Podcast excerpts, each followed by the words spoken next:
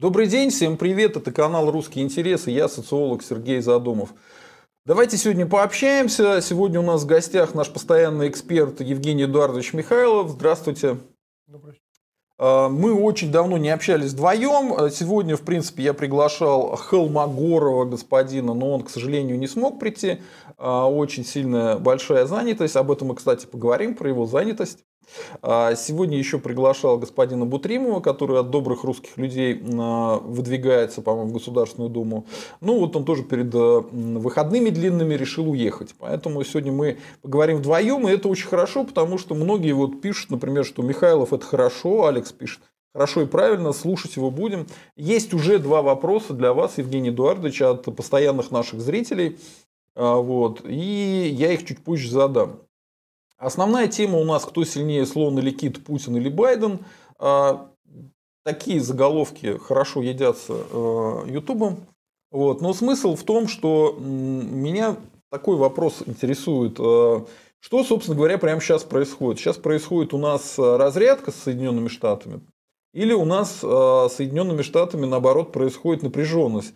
Смотрите, абсолютно противоречивое ощущение, какая же политическая шизофрения. Да? С одной стороны, войска российские, по крайней мере, не украинские, от границы были отведены еще там много дней назад. Вроде бы, ну, окей. Но с другой стороны, американцы приняли решение, что вообще никакие визы не будут выдаваться россиянам, только дипломатам. По-моему, там они собираются выдавать визы, только если это касается вопроса жизни и смерти. Ну, я не знаю, если у вас родственник умирает или там в больнице. Это все происходит одновременно. Одновременно выступает Байден и говорит, что я за разрядку, я за то, чтобы были нормальные отношения у РФ, США. И говорит, а для этого мы делаем новые санкции. Отвечает наш МИД, и, ну, это Путин. Да? Путин отвечает, что окей, мы тоже за разрядку, поэтому мы вот вам запрещаем нанимать сотрудников в России, российских граждан. И, соответственно, уже не могут консульство и посольство здесь как-то полноценно работать. У них там нету технических сотрудников, там шоферов. Еще они же много набирают именно россиян, москвичей и так далее. Вот ваша оценка, наши отношения куда двигаются? Они двигаются к разрядке или к напряженности? Потому что такой ситуации, что, собственно говоря, американцы еще сказали, что до 15 июня все американские граждане должны эвакуироваться из Российской Федерации. Это, знаете, напоминает предвоенную какую-то ситуацию. Ну, однозначно сложно сказать. Ситуация остается предвоенной, по-моему, очевидно. Можно было, ну, здесь два варианта есть. Значит, наши говорят, и вполне обоснованно, что возможно наступление украинцев на Донбассе, и, соответственно, все к этому готовятся, потому что это, скорее всего, приведет к конфликту между Украиной и Россией, такому широкомасштабному. С этим можно там связать эвакуацию американцев и там еще какие-то шаги. Для того, чтобы избежать такой ситуации, нашим нужно было вводить войска в Донбасс. Да? Значит, тогда уже вряд ли бы украинцы смогли там наступать. Ну, то есть, фактически это на 100% купировало как бы эту историю. Ну, Россия пока, Кремль пока на это не готов, поэтому ситуация подвешена. Наши отвели войска, сейчас как бы мяч на стороне Киева. Что Киев будет делать в этой ситуации, мы, наверное, скоро узнаем. Возможно, ничего не будет делать. Значит, тогда вот это положение подвешенное, оно продлится дальше. И будем ждать следующего обострения. Ну и, соответственно, как-то вот это ухудшение отношений с Америкой, оно, значит, не получится, ну, скорее всего, не получит развития. По крайней мере, не будет такого острого развития, которое возможно в случае начала войны. Поэтому ситуация остается предвоенной. Ну, значит, будет ли такая горячая фаза развития конфликта, сказать пока сложно. Все зависит от Украины реально.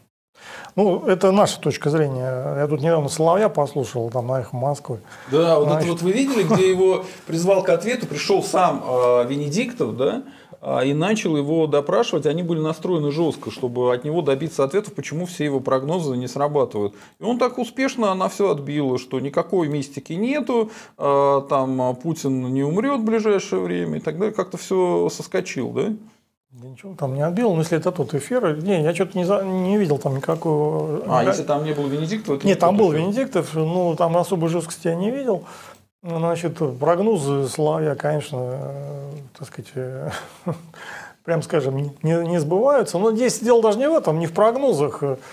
Соловей вел такую прозападную как бы линию, что вот Россия собирала войска, концентрировалась, собиралась напасть на Украину. Ну, в последний момент удалось вот людям доброй воли, значит, как за рубежом, так и в Кремле, остановить вот эту агрессию, нападение. И вот, слава богу, значит, вот сейчас пока деэскалация. Ну, извините, это к жизни имеет отношение, по-моему, очень мало. Значит, я не исключаю, что там планы были военного нападения, но что точно не Кремль был инициатором всей этой, значит, заварухи. Поэтому Соловей здесь работает как такой прозападный агент, значит, и проводит прозападную, значит, линию и пропаганду разводит. Он фактически ведет военную пропаганду против России, что вообще странно, потому что на Украине такое невозможно. У нас говорят, что у нас там, значит, демократии не хватает. Ну, извините, покажите мне на Украине подобное как бы выступление кого-нибудь. Значит, из известных каких-то там деятелей. Угу. Ну, тут у нас были технические проблемы. Там, где мы готовили стрим, он не пошел, он пошел по другому каналу. Так что мы сейчас перебазировались туда. А тот стрим я сейчас, наверное, как-нибудь грохну, потому что он... Что-то у нас какая-то нехорошая традиция. Нехорошая традиция, да. Ну, видимо, бывает такое, ничего страшного. Так... Давайте пойдем к вопросу следующему. Меня интересует вот что. Как вы думаете, учитывая, что и Байден, и Путин, они теснейшие и нежнейшие связаны с Лондоном, это с одной стороны, и с другой стороны у американцев масса других проблем, на самом деле у них, по большому счету, вот какая интересная тема. У Америки есть угроза, что они лишатся мирового гегемонии, правильно? Они мировой сейчас гегемон. Это позиция короля горы, царь горы. Они боятся страшно эту позицию потерять. Кто претендует на то, чтобы потеснить их оттуда? Если так посмотреть по экономическим, там, научным, политическим, дипломатическим вещам, соответственно, это может быть Британия, это может быть ЕС, это может быть сейчас Китай. Вот кто из этих возможных противников для американцев наиболее страшный и опасный, по-вашему? Кем они могут заняться сейчас, а кем они займутся потом? Ну, в Британии они не собираются заниматься. В Британии у них такие, значит, отношения партнерства и конкуренции. То есть фактически так, как бы, в какой-то степени определенное англосаксонское единство есть. С другой стороны, конечно, каждая часть этого, значит, объединения такого неформального, она ведет свою линию, и британцы, конечно, имеют свой план действий. Но прямой конфронтации ожидать вряд ли возможно между Штатами и Британией. С европейцами, да, они ведут экономическую войну, которая там то затухает, то разгорается. Но политически в военном плане они, конечно, доминируют в Европе. И опять-таки здесь тоже ожидать какого-то такого резкого обострения, ну, все только в экономических каких-то вопросах. Ну, там борьба с этим Северным потоком и что-то типа того. С Китаем более сложная ситуация, и, наверное, здесь они его воспринимают более остро, потому что у них мало рычагов воздействия на Китай.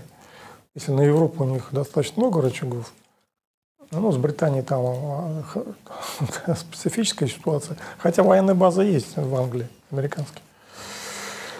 Поэтому, значит, там как-то так они могут навести порядок в случае чего. С Китаем нет. Китай – это закрытая для них такая страна, у которой есть свой военный потенциал, и которая очень быстро, бурно развивается, в отличие от Европы и в отличие от Британии.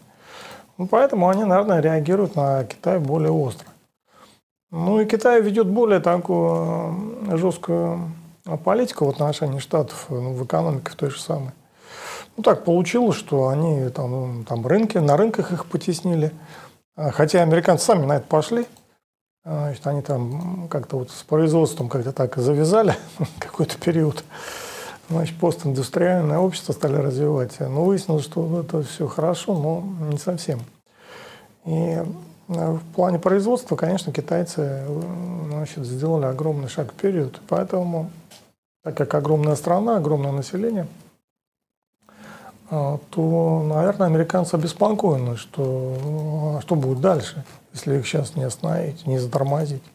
Им удавалось в свое время, они Европу затормозили, а потом они Японию затормозили, когда возникла угроза. Но китайская угроза более мощная, чем японская.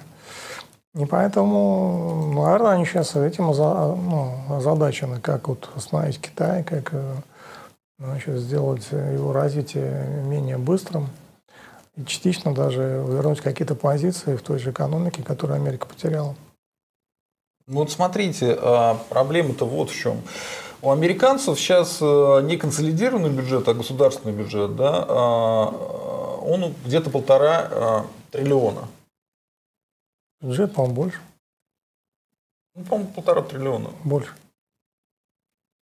Так, прямо сейчас.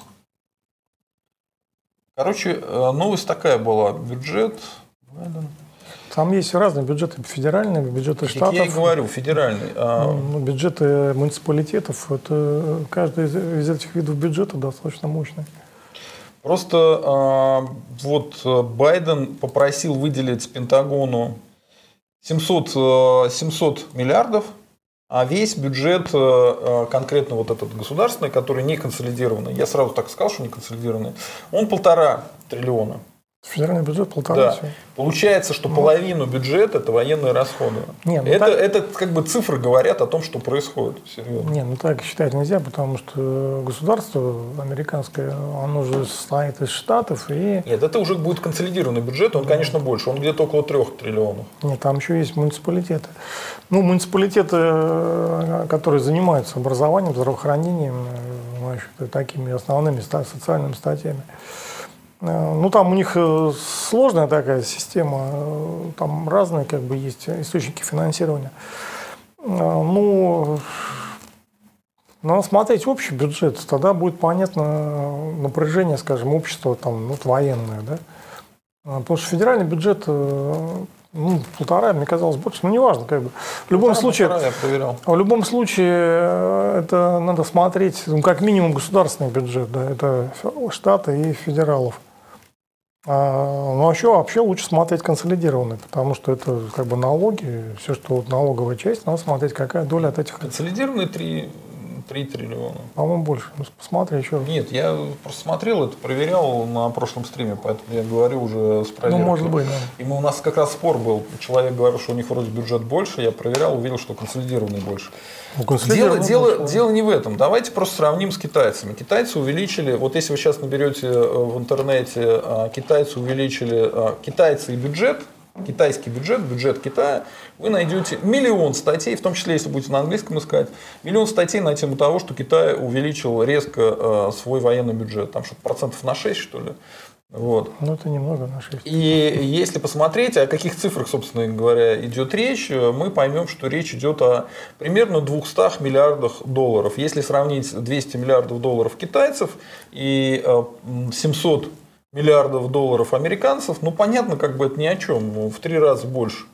В 3 раза больше военного бюджета у американцев. Даже если со всеми распилами, ну китайцы же тоже наверняка пилят, поэтому там немножко примерно одинаково. Но учитывая, что ВВП-то у них одинаковый уже, а у них ВВП уже одинаковые. Так получается, что нельзя сказать, что китайцы готовятся. Ну, да, у них резко растет за последние годы, он начал резко расти.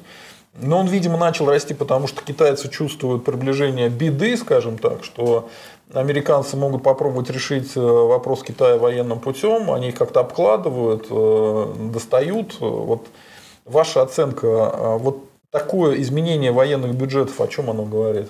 Насколько это серьезно, что американцы именно хотят китайцами заняться в ближайшее время? Ну, у американцев он такой бюджет постоянно в таких суммах. И потом там структура разная бюджета. У американцев огромные деньги. Там у них контрактная армия, они огромные деньги платят за наем солдат. И там люди получают хорошие деньги в армии. В Китае там другая система, там призывная армия. Значит, они не тратят столько денег на личный состав. Потом у американцев огромная статья расходов. Это военные базы по всему миру. Чего в Китае нету, естественно. Соответственно, то есть структура разная. Американцы могут, опять-таки, тратить на передовые военные разработки, чего в Китае нет. Поэтому в военном плане, конечно, американцы доминируют не только над Китаем, но вообще в мире. Они до сих пор имеют глобальное военное превосходство, хотя их военная сила уже не такая впечатляющая, как была, ну, в отношении с другими странами, как была там, положим, 10-15 лет назад. Китай потихоньку наращивает свои вооруженные силы, но они, конечно, пока еще не идут в сравнении с американскими. То есть их можно сравнивать, но они слабее значительно. Ну да, они там укрепляются у себя на территории, в своей зоне. Они там представляют достаточно мощную силу. Американцам будет сложно что-то там сделать. Да вряд ли американцы что-то будут делать. Они будут действовать методом, как говорится, удушения анаконды. То есть они будут так потихоньку обрубать какие-то концы, ну, может, не потихоньку, а там более шустро, значит, какие-то, значит, подрубать корни по периметру Китая и, ну, бить по деньгам, бить по технологиям. Значит, сейчас вот у них взята линия на то, чтобы, например, все микросхемы были в таких, ну, госсекторе были американскими, да. Хотя это достаточно сложно сделать, потому что даже там дело не только в китайских микросхемах, а даже, например, тайваньские микросхемы, которые самые передовые, южнокорейские, это тоже не американские, поэтому тут как... А это вроде бы страны-союзники, значит, и Тайвань, и Южная Корея, поэтому тут тоже есть вопросы. В общем, сложная достаточно ситуация. Американцам нужно что-то делать. Они вот пытаются что-то сделать. Возможности у них есть затормозить Китай. Ну, получится или нет, ну, мы, наверное, узнаем через какое-то время. Знаете, я назвал наш стрим не просто так, про кто сильнее, кит или слон. Есть такая чудесная арабская сказка, что однажды заяц бежал вдоль берега и увидел, что два гиганта встретились. Это был кит и был слон. И вот они разговаривают друг с другом. И кит говорит: ну смотри, я самый сильный в воде, ты самый сильный на суше, давай дружить, и мы весь мир животных подомнем под себя. Заяц такой думает: а зачем мне нужно, чтобы меня зайцы подминали под себя какие-то там слон и кит? Надо с этим что-то делать. И он придумал. Он как-то увидел, что кит проплывает по бережку, и подозвал ему кит, говорит: помоги, пожалуйста, ты самый сильный в море вообще. Вот я тебе веревочку дам, тут корова одна попала на дерево, надо ее с дерева снять. Вот, я сейчас сбегу, привяжу ее, а тебе на хвост накину веревку. Вот. И он взял другой конец веревки, накинул на кита, а с другим концом побежал, нашел слона и говорит ему: слушай, ты самый сильный, вот тут корова в море почти зацепилась, можешь ее помочь вытащить? Вот. И нацепил на слона, слон разрешил. И начали они друг друга, значит, тянуть, кто сильнее. Сначала вроде бы кит побеждал, потом слон начал побеждать, потом опять кит. А потом они, собственно говоря, увидели, что происходит, увидели друг друга, когда приблизились, и разозлились друг на друга, типа: нет, я сильнее, нет, я сильнее, и подцапались. И заяц очень был рад всему процессу. Поэтому у меня к вам вот такой вопрос.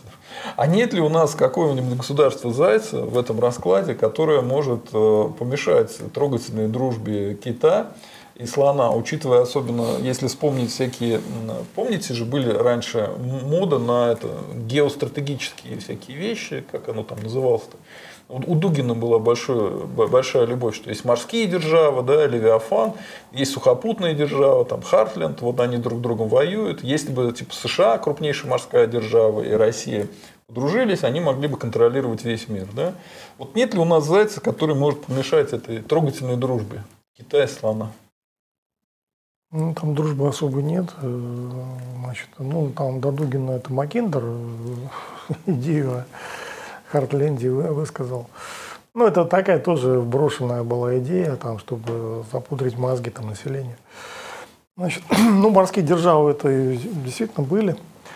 Значит, они контролировали как бы, ситуацию в мире.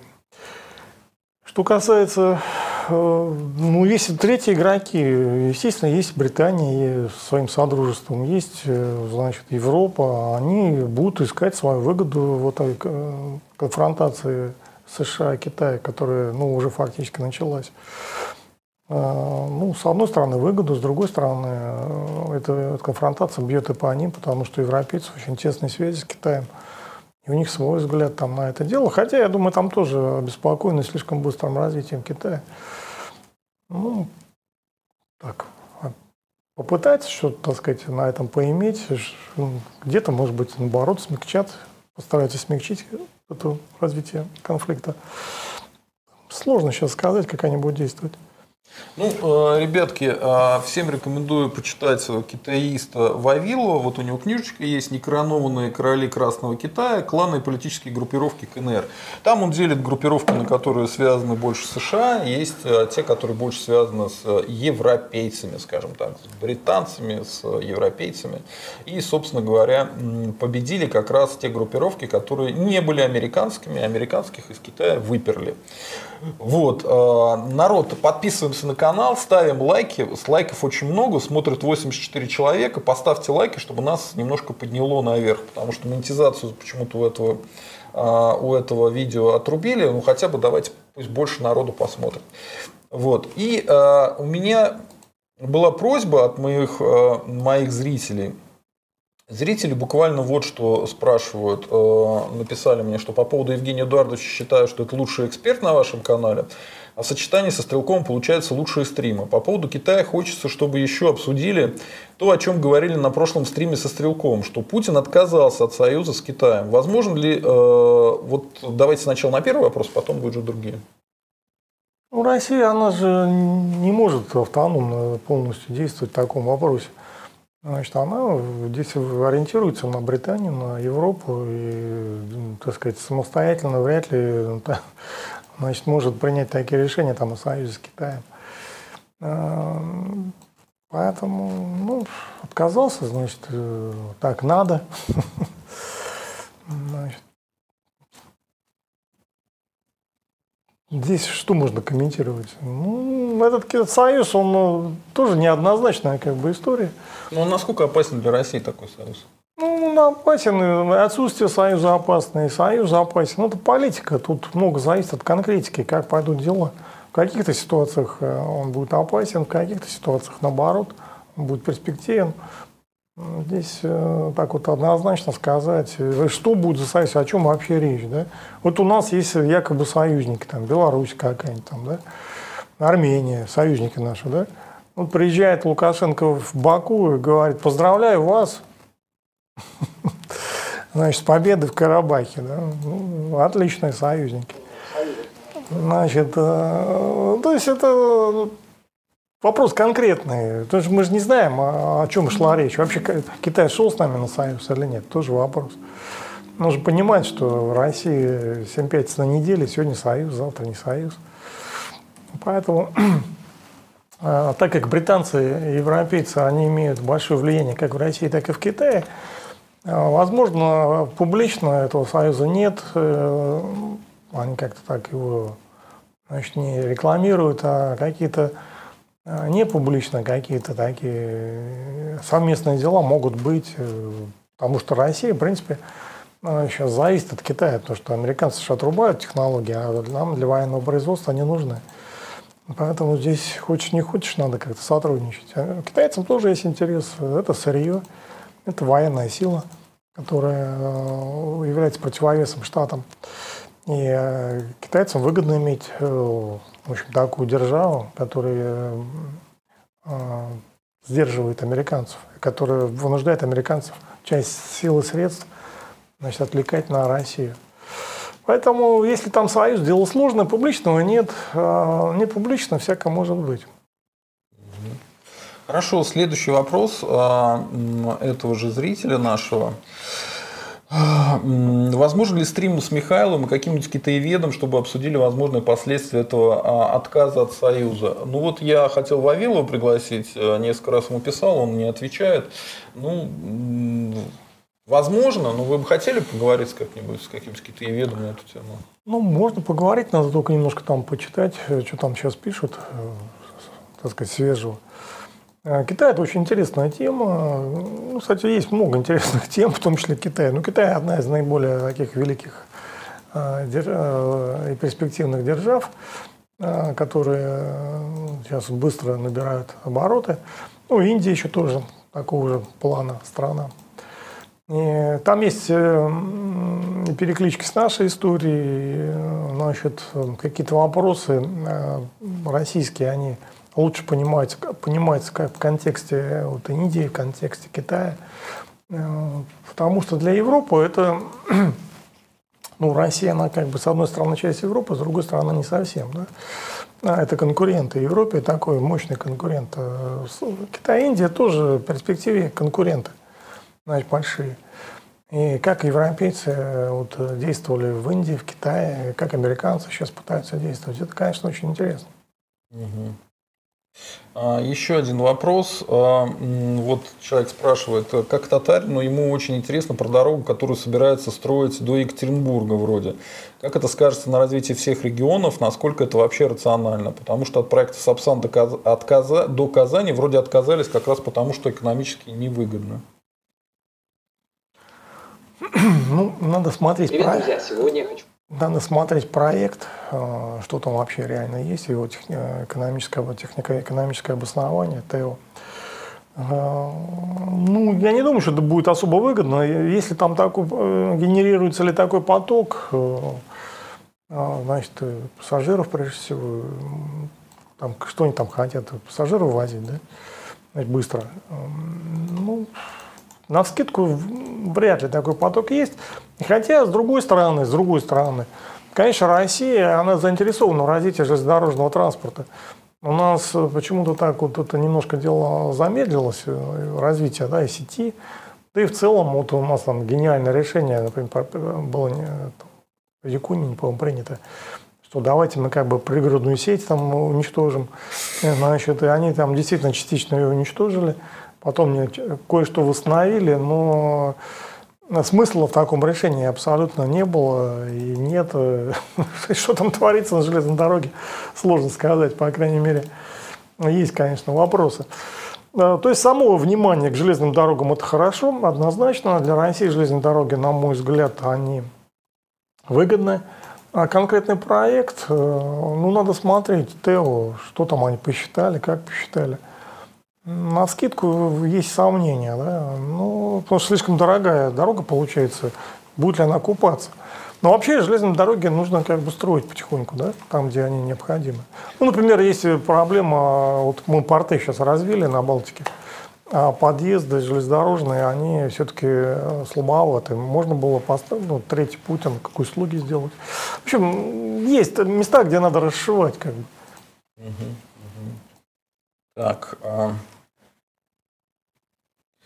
окей, есть такая забавная история, давайте ее обсудим, а потом вернемся к Байдену и к США, а то если все время про США будет не так интересно, как мне кажется. Да?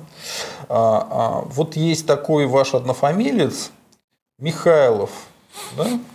И с ним случилась довольно забавная история совсем недавно, он выступал в каком-то там местном парламенте с трибуны Госсовета, по-моему, в Коме, и заявил, что свою предвыборную кампанию нынешний глава Коми Уйба провел как законченный трус. Почему? Потому что не допустил его, как кандидата от коммунистов. Вот. Допустил только спойлеров.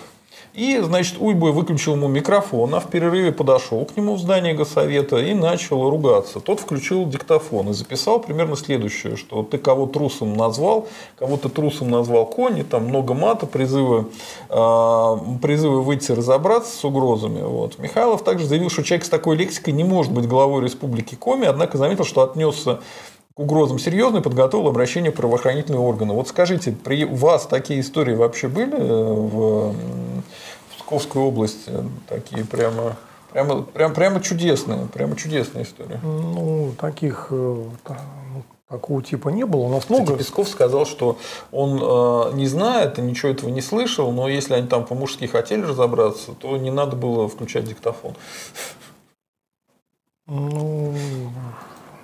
Ну, включили, есть тем поговорить, да. Тут как бы дело такое, когда показывали, скажем, запись Скуратова с валютными, там, не валютными, а с девочками, да? Ну, тоже можно было сказать, а зачем вы записывали? Зачем вы это показываете, да? Значит, поэтому не надо записывать было.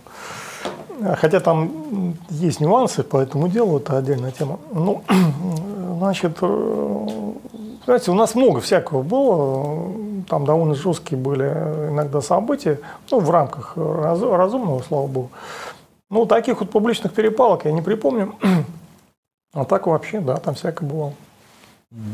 Нет, ну, что вы вообще скажете на эту тему? Действительно, сейчас губернаторы могут спокойно на выборы не пускать никого? Далеко, а в чем проблема-то? Могут, конечно, если захотят, не пустят. Ну, главное, согласовать с администрацией президента. Потому что в администрации может быть своя точка, в администрации президента может быть своя точка зрения. Если они согласны с таким оборотом, ну, видимо, там они боятся, что он проиграет, поэтому они, наверное, согласовали, скорее всего, вряд ли Уйбу стал бы действовать самостоятельно. Хотя я не исключаю, но вряд ли. Ну, он же такой чиновник, он там каким-то агентством командовал, то есть он такой, как бы, знает службу. Поэтому он, наверное, попросил, что, слушайте, говорит, ну, видите, как бы это проиграешь же, смотрите, там вот сволочь, как бы по опросам там, значит, реальную угрозу представляет. Он не договороспособен. Это же экстремизм, что да. Меня от власти могут. Меня Путин послал, а вы меня хотите на выборах каких-то в шоу? Ну, они не хотят проигрывать. Хватило вот этих 4 регионов, где они проиграли. Там, в принципе, они в 5 проиграли, но в 5-м они там третьим туром каким-то там удалось им, значит, отмазаться. Значит, поэтому они не хотят проигрывать, хотят все время все везде выигрывать. И, ну да, вот они вот таким путем как бы борются. Поэтому, ну, я вполне допускаю, что он согласовал это все. И он, конечно, может это сделать. В чем проблема-то? Ну, если администрация против, то человек, которого сняли, он может пойти в суд и там выиграть. А если администрация за, то он там проиграет. Хорошо, народ, ставим лайки, пишем комментарии, давайте больше лайков, потому что нормально смотрят, там больше 80 человек, давайте пусть будет больше смотреть нас, поэтому нужно ставить лайк обязательно сейчас, и можете вопросы задавать по ссылке. Еще хочу такую техническую вещь сказать, практически, есть такой Игорь Артемов, я его раньше приглашал постоянно на свой канал, и вот мне прислали ссылку, где он на канале «Револьвер» на вопрос о том, что за канал «Русский интерес», сказал следующее, что типа раньше этот канал был «Интерес», раньше канал был русский, теперь он не русский, не интересный. И вообще этот канал подментованный. Никаких доказательств он не назвал. И, честно говоря, я немножко офигел от этого, потому что я несколько лет помогал человеку, который скрывался, значит, в Соединенных Штатах, он там получил политическое убежище, сейчас там живет. Он возглавлял организацию РОНС, запрещенная и признанная экстремистской организацией в России. И я, несмотря ни на какие риски, помогал человеку долгие годы, а он в ответ вот несет такую чепуху, откровенно лжет про меня. Поэтому хочу сказать, что больше я к Игорю Артемову никакого отношения не имею, я его никогда ни на какие передачи больше приглашать не буду и не хочу ничего общего иметь ни с кем из его организации. Вот. Ну, я, в принципе, и раньше не имел, только Артема приглашал. Ну, вот у него еще есть в организации такой Вася Крюков, так кто-то вообще огромное количество видео посвящал, где рассказывал о том, как я доблестно работаю на администрацию президента и ФСБ. Тоже безо всякой аргументации, какой-то чушь нес полную. Поэтому, ребята, знаете, что Артемов Игорь – это лживый человек, с ним не стоит связываться, и имейте в виду, что если вы ему что-то хорошее сделаете, он вам обязательно отплатит. Как бы. Призлым за предобрейшее. А еще такой вопрос у меня по Байдену к вам.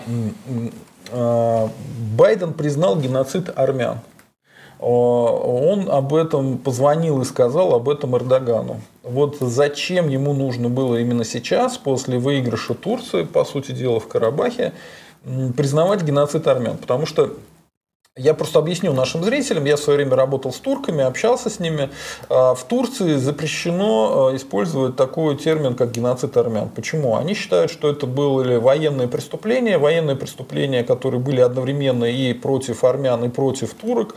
И там курды этим занимались во многом, они турецкие войска. Короче, у них такой взгляд на вещи, что это было военное, скажем так, преступление с обеих сторон. Это не был, по их мнению, геноцидом армян. Конечно, армяне считают, что был геноцид армян, у них там свои доказательства. Вот. Но раньше США не признавали геноцид армян, а теперь Байден зачем-то признал. Вот зачем это делается прямо сейчас? Что это такое? Это такая помощь Пашиняну или за этим что-то стоит более серьезное? Что это такое? Ну, помните, когда там начинался этот конфликт в Карабахе полгода назад? Ну, я как бы выдвинул версию, как одну возможную, что это повторение грузинской истории, когда проамериканский режим, значит, получает по шапке. Ну, в тот раз от России получил, значит, сейчас Пашинян, он позиционировался тоже как проамериканский, да? Ну, по крайней мере, так про него писали. Я не буду там утверждать, это я не настолько хорошо знаю всю ситуацию в Армении, чтобы утверждать, но про него писали, что он проамериканский, и он тоже получил от по шапке от Азербайджана, от Турции. Кстати, Турция его почему-то трогательно поддерживает.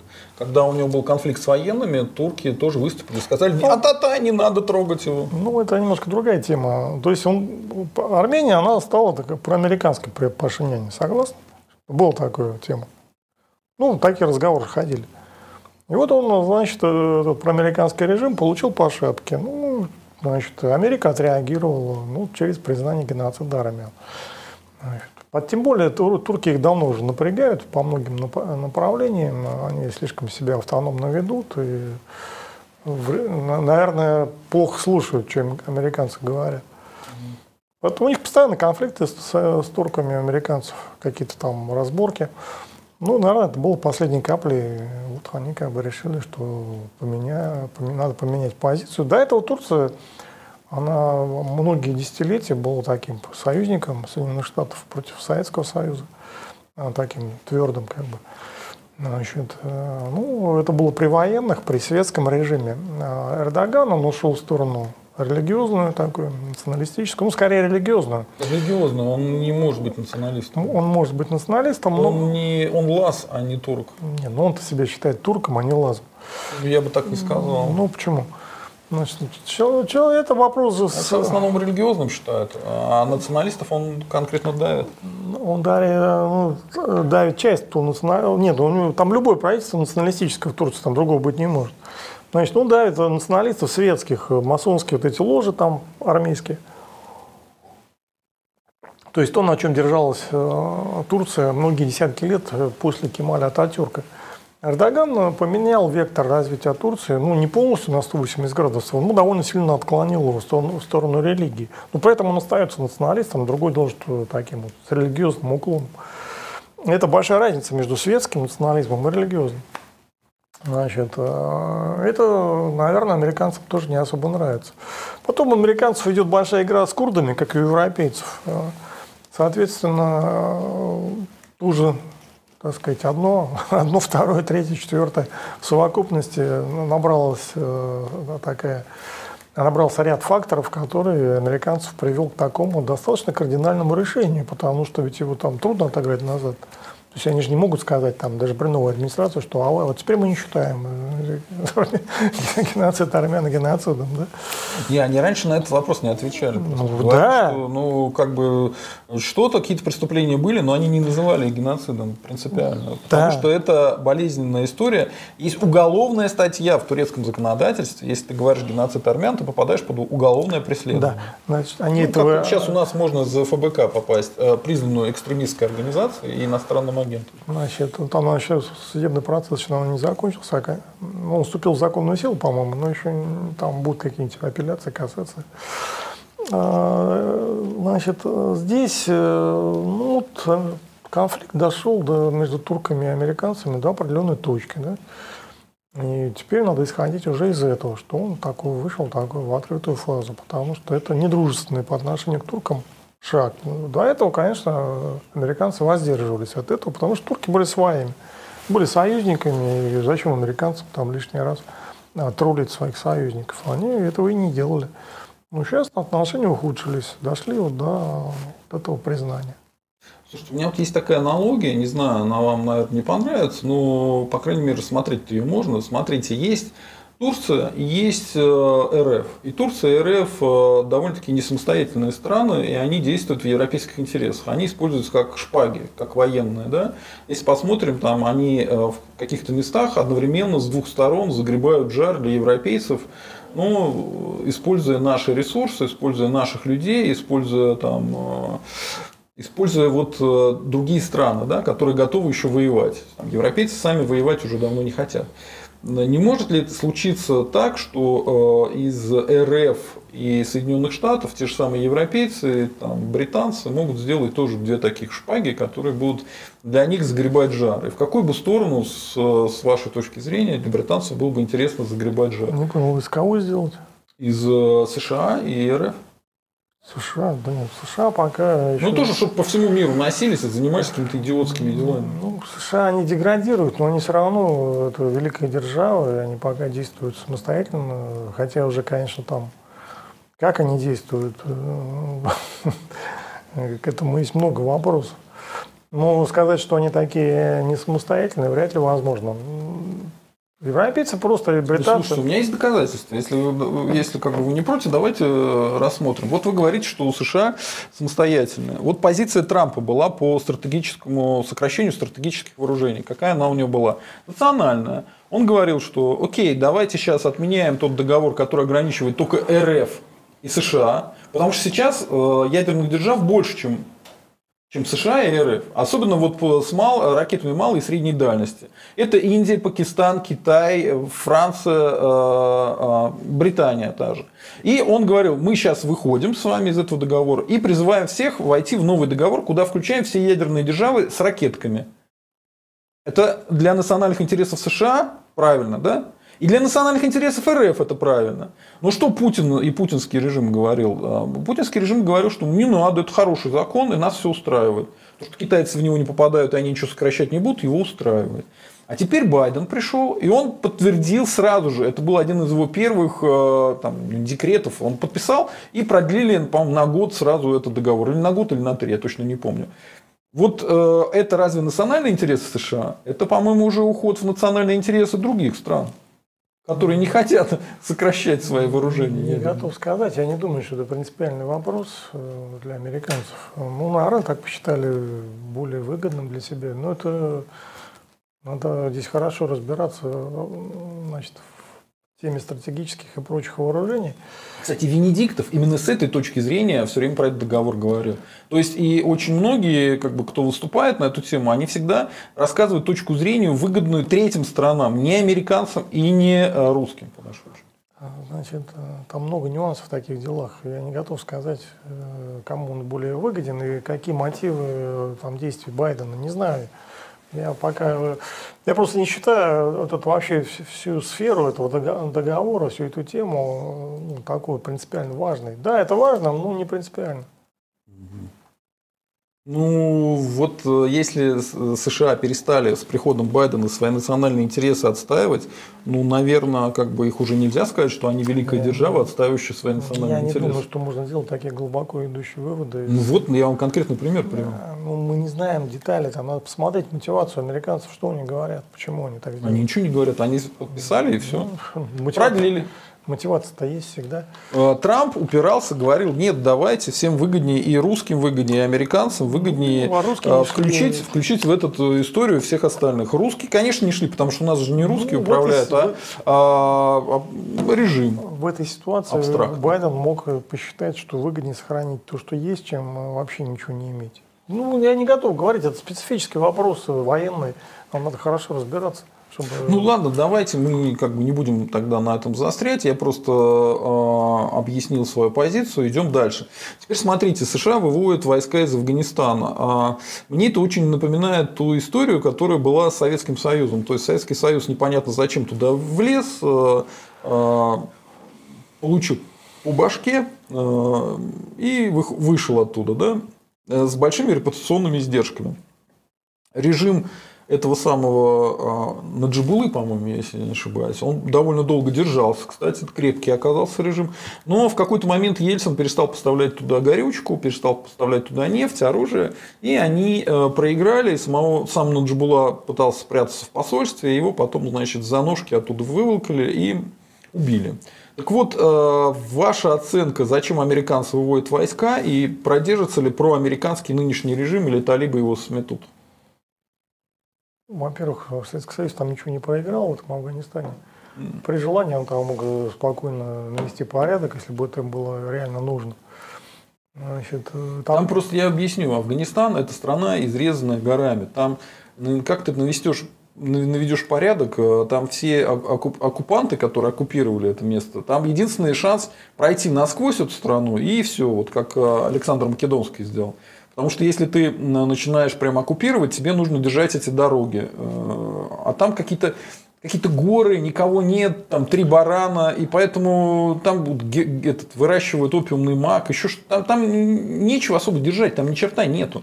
Там американцы искали эти редкоземельные металлы, потратили что-то много миллиардов долларов, ничего не нашли. Речь идет о другом, о технической возможности. Афганистан – это не такая большая страна, там, при том, что он действительно изрезан горами, это труднодоступная местность. Ну, момент, когда Советский Союз там был, там что-то около 12 миллионов там населения было, сейчас около 20, по-моему, даже больше. Там быстро растет население. Но это было когда? Это было, бог знает когда, там 30-40 лет назад.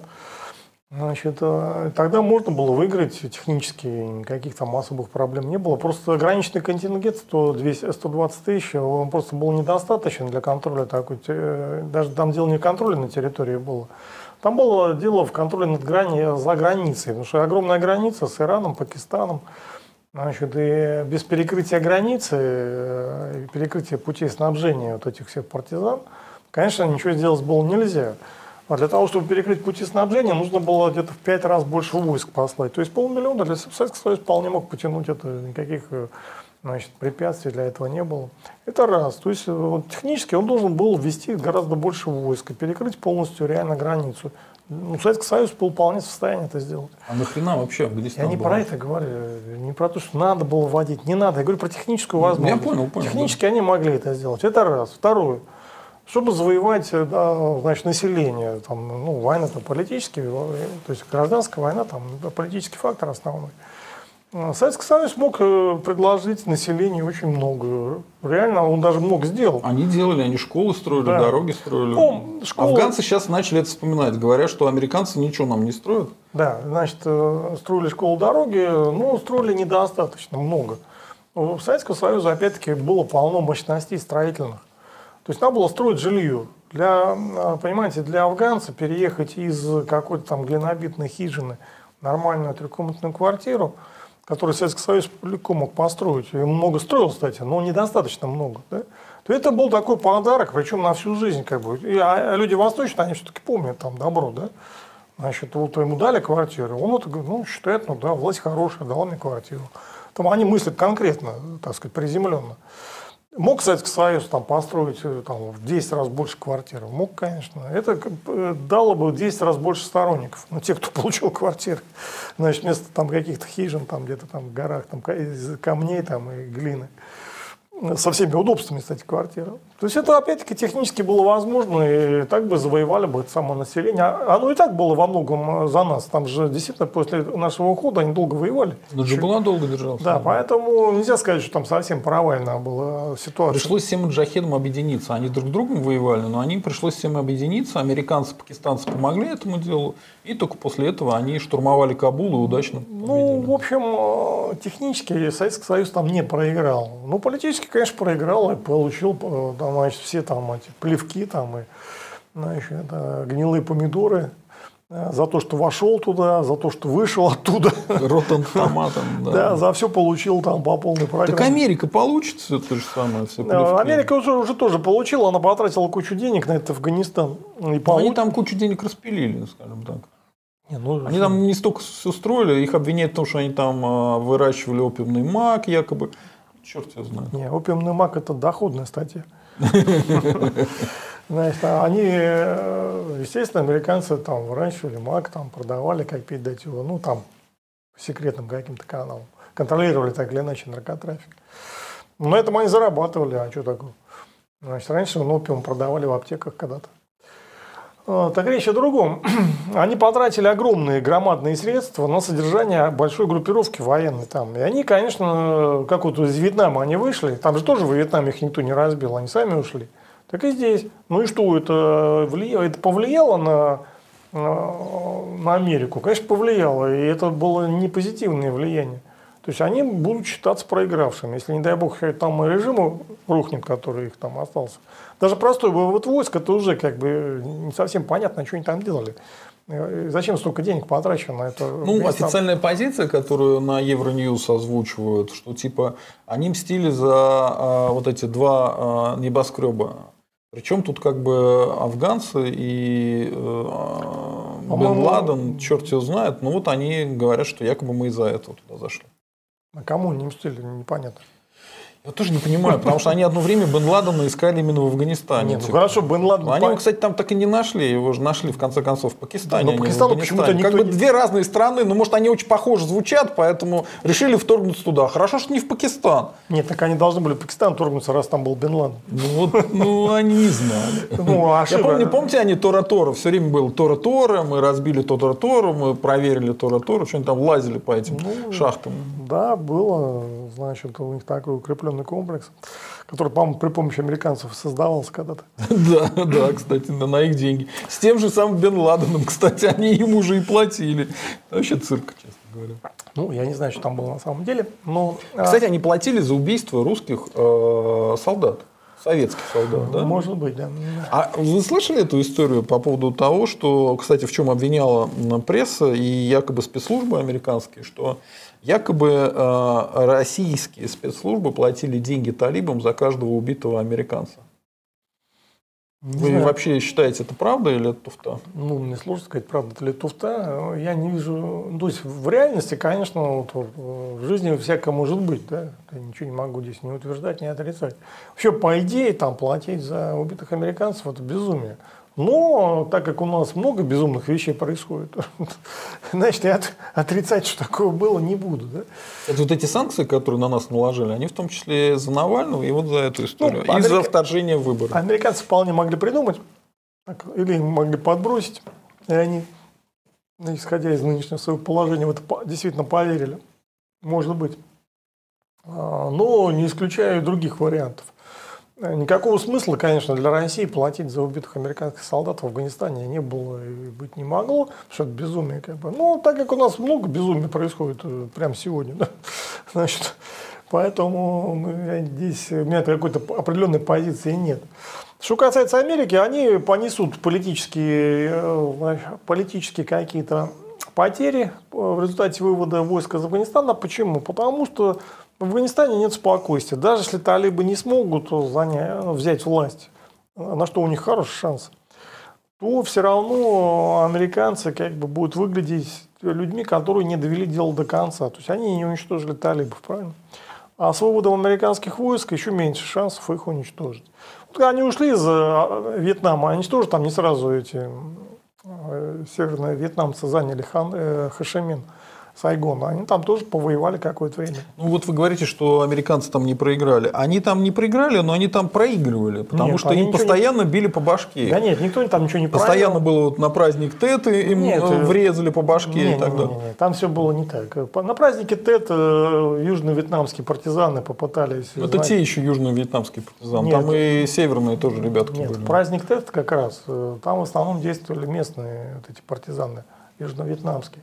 Это, по-моему, 68-й год, что ли, они в 68-м году, по-моему, вот это наступление было. Оно было разбито, и, в принципе, южно-вьетнамские вот эти местные силы коммунистические, они перестали быть фактором. Потом в основном уже действовали северные вьетнамцы, просто тупо засылая как бы отряды, и, ну, уже там, включая местные кадры уже в свои отряды. А до этого было местное коммунистическое движение мощное. Поэтому праздник Тет – это проигрыш партизанский. Американцы их разбили. В смысле проигрыш? Они очень сильно дали американцам по башке, но они действительно отступили. Но партизаны никогда не... Партизаны – это не армия. Они напали, постреляли и слиняли. Так и было. Там было немножко другое. Они начали наступление, начали занимать там города. А значит, несколько городов заняли, да. Их потом там уничтожили. Их выбили из городов. Ну, уничтожили, да. Если бы они были просто партизанами, ударили, отбежали – это другая тема. Когда люди начинают уже фронтальные атаки и потом попадают под раздачу, конечно, они понесли громадные потери, эти партизаны. То есть в военном плане американцы ничего там не проигрывали. Они проиграли у себя дома, потому что общество оказалось... То есть порог терпения общества оказался пройден, да? Сломан. Если, скажем, во время войны в Корее, где действительно американцам пришлось гораздо сложнее, чем во Вьетнаме.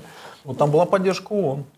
И поддержка ООН была, много чего было. Они буквально были войсками ООН тогда. Да, но потери они понесли примерно такие же. Более того, там был фронт, и американцы ничего не могли сделать. Они вот, в конце концов, фронт сложился, то что сначала севернокорейцы наступали, потом американцы наступали.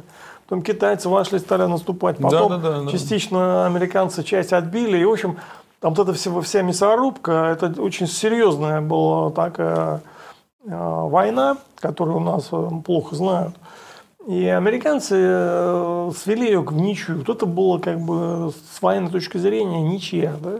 И американцы ничего не могли сделать. Во Вьетнаме они могли сделать все, что угодно. Они просто этого не делали, потому что они не хотели наземную операцию против Северного Вьетнама вести по целому ряду причин. Во-первых, англичане были против. Значит, во-вторых, там еще много нюансов. И это были бы дополнительные потери. И, в принципе, они хотели этого избежать. То есть разница между войнами в чем? Что в Корее, несмотря на то, что в военном плане американцы выглядели там более бледно, чем во Вьетнаме, но зато внутриполитически это прошло для них безболезненно. Не было никакого массового антивоенного движения в 50-е годы. Англичане учли урок, да, и сделали им массовое антивоенное движение. А вот уже в 60-е... Джон Леннон приехал и занимался, да, антивоенным движением. Там Джейн Фонда там какая-нибудь там, да, да, заагитировала за партизан. Ну, по крайней мере, так. Кстати, британцы в первой вот войне, про которую рассказывают в корейской, они, их войска и войска канадцев, они сдавали участки фронта китайцам. Поэтому там та еще история. Ну, там много нюансов. Так, в общем, они проиграли внутри себя, внутри штатов. Общество оказалось не готово дальше продолжать войну. А сейчас-то что они выходят? Сейчас нету такой страшной антивоенной пропаганды. Хотя у них левацкая, в принципе, риторика, но... Выступать ли они против войны? Я что-то не заметил. Нет, никакой там особой антивойны. Там есть критика расходов, что Америка несет громадные чудовищные расходы на войну там, в Афганистане, в Ираке. А в чем смысл, непонятно, как бы, да? А зачем? Ну, в Ираке еще там нефть, если там, ну, так сказать, более-менее какой-то интерес просматривается. А в Афганистане, где эти горы... Там ни черного нет. Ну, кроме... Там героин и все. Да, кроме героина ничего нет. Поэтому не стоит это того... так сказать, что они там тратят каждый год. Вот это была критика. Какой-то массовых компаний, населения, их не было, конечно. Потому что там, во-первых, контингент не очень большой, во-вторых, это контрактники, и потери не такие большие, не такие чувствительные, как это было во Вьетнаме, где была призывная армия. Ну, еще, конечно, есть немецкие войска в Афганистане и войска НАТО другие. Да, это там, конечно. Их там мало. Реально воюют американцы. Там даже датчане есть. Ну, там каждый тварь по паре. Вон украинский батальон был в Ираке. Значит, там, эту, они там все показали. Очень как ее хотели-то продать, эту Савченко, там какому-то шейху. А зря не продали, там она сейчас бы не в тюрьме сидела, а там как-то там... Так а ее отпустили давно, вы что? Да, отпустили, да. Ну, я поздравляю украинцев, гуманные люди как бы. Надейку отпустили. А как же отпустили, она же террористка. Что-то как-то замялось дело, ее отпустили, все. Я недавно проверял, она опять на свободе бегает. Ну, я за нее рад, но... Ее же называли путинским агентом уже в какой-то момент. Я за нее рад, но как-то так негуманно из минометов планируют обстреливать собственный парламент.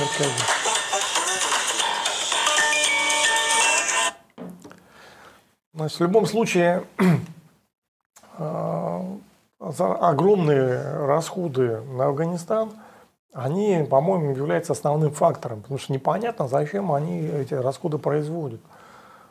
Уже сколько лет там они же... И главное, там нет же перспективы никакой. А когда это все закончится? Может кто-нибудь сказать? В каком? В 2003 году они там ввели войска, я уж не помню.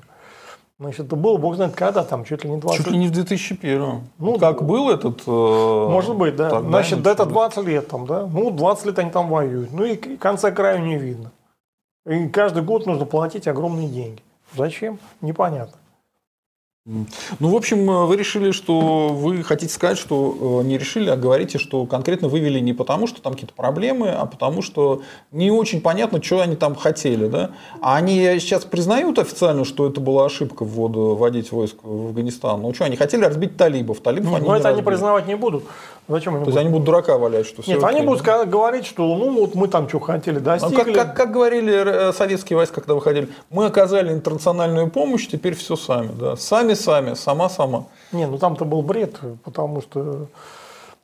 Ну здесь тоже бред. И ничего они как бы сделали. Здесь, про это я и говорю, что и здесь они получат политические потери в результате вывода войск, но сэкономят деньги. Я просто видел репортаж Евроньюз, и там, значит, показывают этих афганских военных, когда показывали спикеров афганских, которые на английском говорили, что нас научили новым оружием, новым тактикам, мы там окей. А когда показывали каких-то солдатиков афганских, то у них в глазах страх был, вот прям реально. Типа, сейчас нас, сейчас нас резать будут за то, что мы тут коллаборантами были. Прекрасно помнят, чем закончился, чем закончился вывод советских войск. Тем же самым может и закончиться. Я не говорю, что закончится, но может. Может закончить. Поживем, увидим. Значит, я не сторонник там прихода к власти талибов в Афганистане.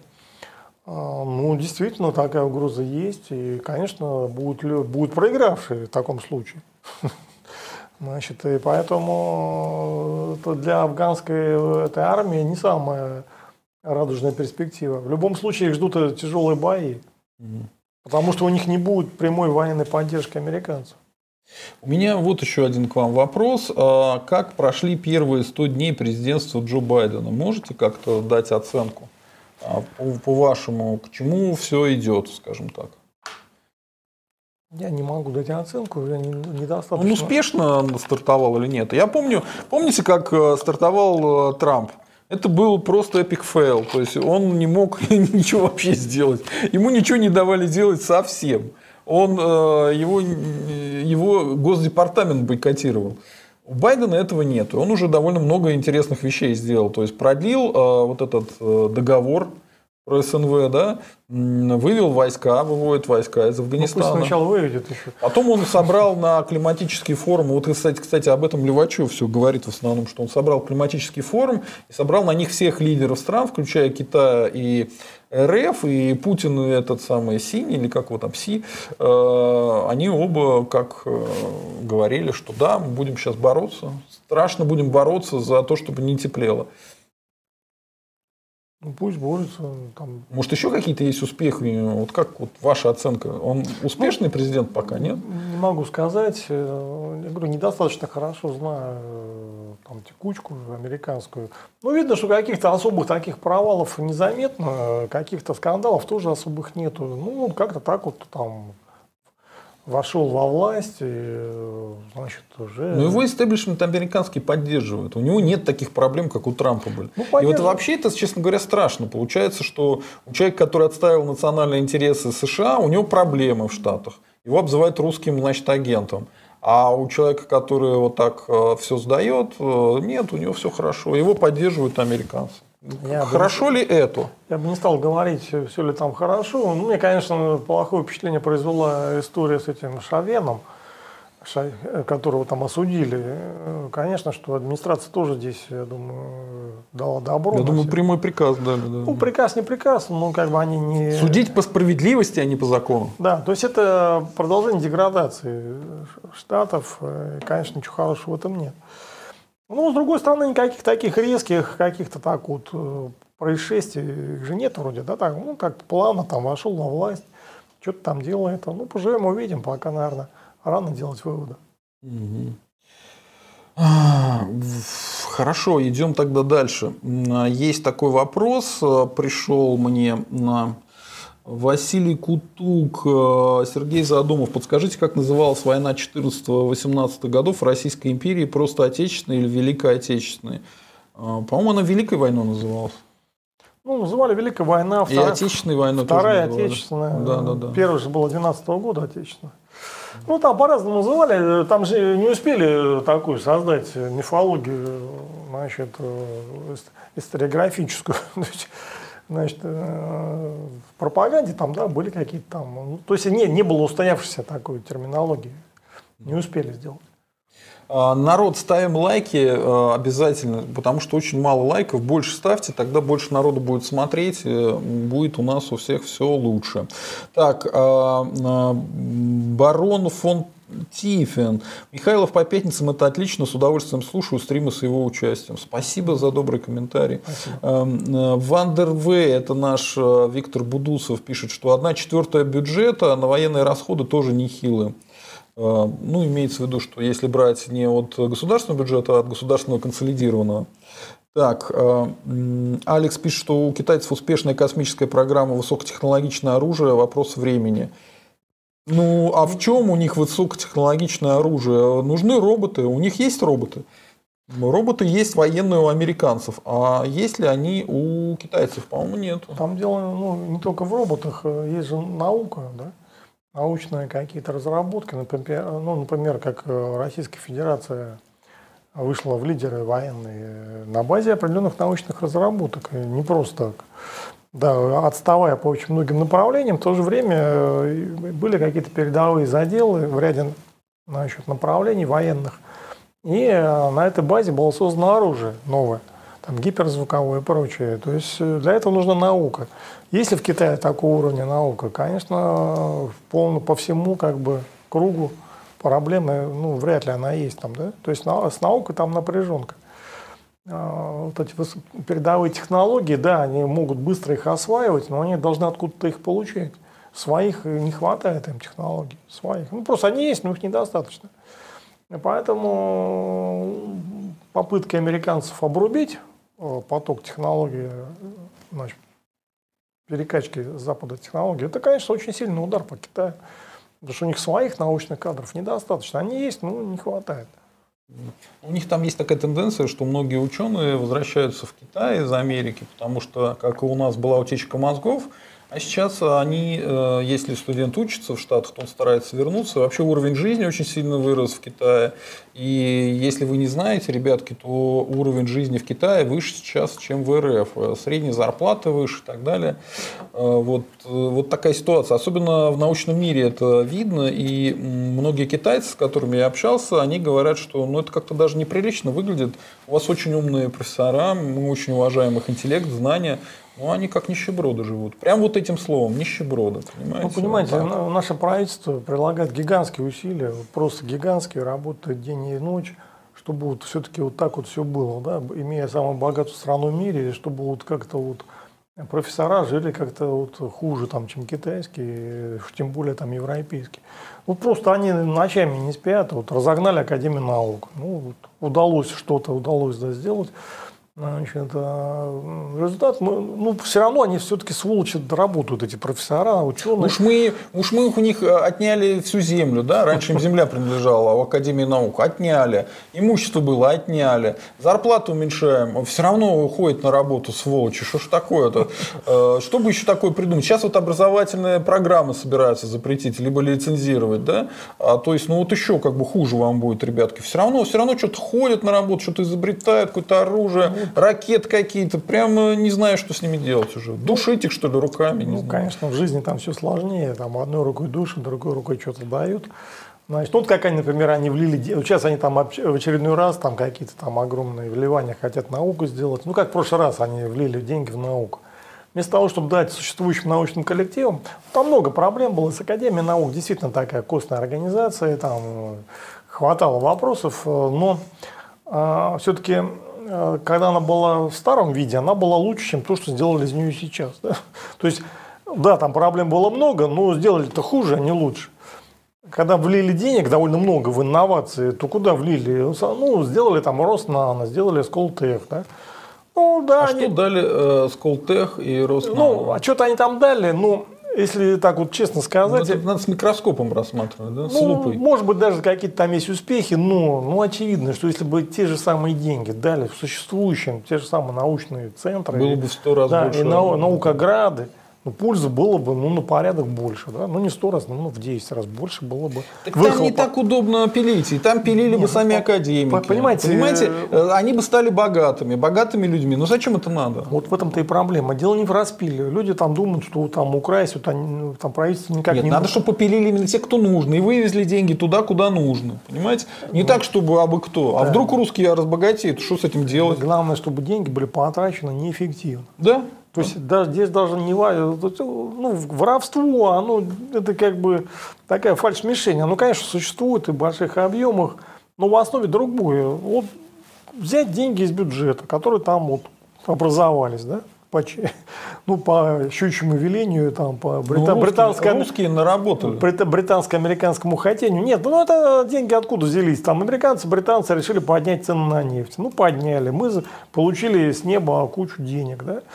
Ну, что с ними делать? Если их направить населению, там, в экономику или в науку, ну, Россия начнет быстро развиваться. Зачем? Никому это не надо, естественно. Поэтому надо направить так, чтобы ну, не очень было эффективно. Чтобы вроде что-то дали, что-то даже сделали, но не так, как могли бы. Поэтому надо поблагодарить, конечно, за то, что хотя бы это дали. Спасибо за это. Да? Ну, вообще, конечно, по-хорошему могли сделать на порядок больше. Прошла вина, прошла весна, настало лето. Спасибо партии. Ну, знаете, лишний раз поблагодарить. Мы же не знаем, что они там на климатических... Ну, они могли бы нас ядерным оружием фигакнуть, а они нет, они не фигакнут. Я считаю, надо поблагодарить. Молодцы, спасибо. Хуже не будет.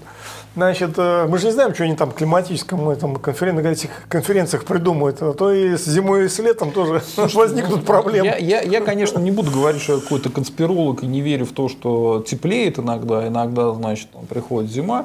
Но хочу вам сказать, ребятки, что вот когда вы рассуждаете, что там какие-то выбросы углеводородов, угли чего-то там, да, углекислого газа, да, то вы просто посмотрите, а сколько углекислого газа выбрасывает сама планета Земля, вот чисто геологически. И посчитайте эти цифры, сравните с тем, что там люди выбрасывают. И плачьте после этого. Не, ну, конечно, там все раздуто. Особенно если какая-то сейсмическая активность начинается, то просто сравнить нельзя. А сейсмическую активность вы как будете контролировать? Тоже будете, значит, квоты выдавать. Там Японии сегодня можно сейсмически пукать, а завтра нельзя, да? Так что ли? Не, ну, это какой-то бред сивы кобылы. Это понятно, все это там притянуто за уши. Значит, конечно, о чем-то можно говорить, но совершенно не в том виде, в котором это все реально говорится. Хорошо, идем дальше. Так, Михайлова мы уже обсудили. Очень интересная новость, она связана с военной организацией, в которой якобы противостоит НАТО со страшной силой, вот, из последних усилий, ОДКБ. Да? Вот 2 члена ОДКБ, Киргизия и Таджикистан, устроили небольшую войнушку из-за войны, из-за воды. Потому что там границу никто не разграничивал реально, то есть там нету, там есть погранзастава, но нет вот прям погранполосы или еще чего-то. И все там сделано было на живую нитку, то есть какие-то села попадают туда-сюда, там пастбище, и вот у них еще проблемы с водой, и, в общем-то, по-моему, таджики обвиняли киргизов, что те им воду не ведут, хотели повесить видеокамеру, чтобы смотреть, как они там воду распределяют. Может быть, это было наоборот, потому что кто его знает до конца.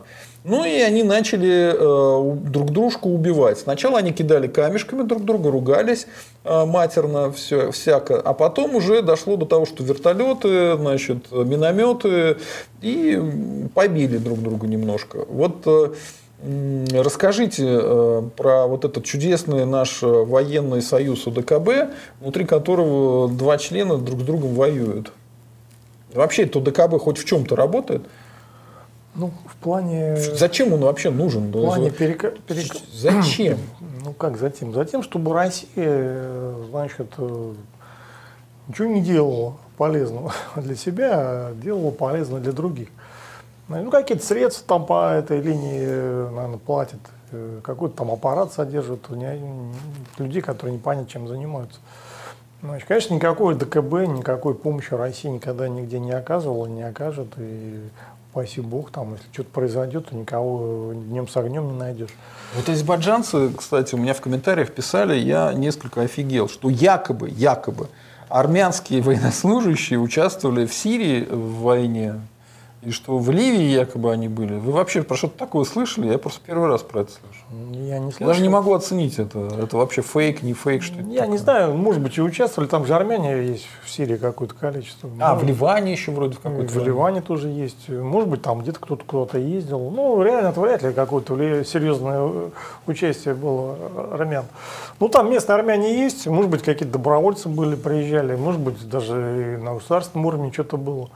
Ну, не готов сказать. Не знаю, я не слышал такого. Ну, так вот, про ОДКБ. Смотрите, члены ОДКБ ни разу не поддерживали ни в одну операцию нашу военную нигде. Это во-первых. Во-вторых, они даже не признавали ни Крым, ни Абхазию, ни Осетию. Да все эти организации... Что это вообще за херня такая? Что это за военная такая организация, от которой толка никакого нету? И зачем она нам нужна? Чтобы мы платили деньги им, я не знаю... Значит, зачем? Поймите правильно. Вот тут есть в войне с Грузией воевал ОДКБ? Значит, есть такой телеграм-канал «Бульба престолов». Да, они, кстати, очень сильно разочаровались в последнее время. Ну, там, значит, этот канал там понаписал там про все эти республики, про все эти так называемые, которые являются недогосударствами и не способны проводить какую-то суверенную там политику. Да? Они там игрушками являются в чужих руках, там, да, ими манипулируют так или иначе. А Россия... Ну, конкретно про влияние американцев и британцев рассказывают. Ну да, ну Россия что делает? Она свои ресурсы тратит на поддержание вот, государственности вот, в этих образованиях таких псевдогосударственных, которые полноценными государствами не являются и не могут быть на сегодняшнем этапе развития. Зачем Россия это делает? Ну как зачем? Затем, чтобы Россия была вот разделена, чтобы она послабее была, а этих как бы вот откормить. Вот Украину откормили, видите, уже удалось какой-то конфликт создать с Украиной. Мы теперь, как Индия и Пакистан, значит, друг другом заняты, тратим деньги на, значит, военное какое-то противостояние. Гегемония США не угрожает, да. Не только гегемония, вообще никому не угрожаем, а наоборот, и нас все пинают за этот конфликт. Все считают угрозой. Да, за этот конфликт нас пинают. Вот отличный результат 30-летней политики Российской Федерации. Да? Ну, может быть, удастся такой конфликт с Белоруссией создать или там еще с кем-то. Ну, здорово же, как бы. Для всем хорошо, кроме русских. Значит, зачем это вот этим самим этим... Значит, мелким государством или там даже крупным таким, как Украина. Они надеются в НАТО войти, в ЕС. Да это тоже бред. Там, ну, войдут они в это НАТО и ЕС. Ну и что от этого произойдет? Что-то будет лучше, что ли? Рост благосостояния. Да не будет никакого там роста благосостояния. Это бред. Ну они так, по крайней мере. Ну они могут мечтать как угодно, о чем угодно. Да? Рост благосостояния будет, если они войдут в Россию, в состав России. Вот это будет понятно, откуда рост благосостояния.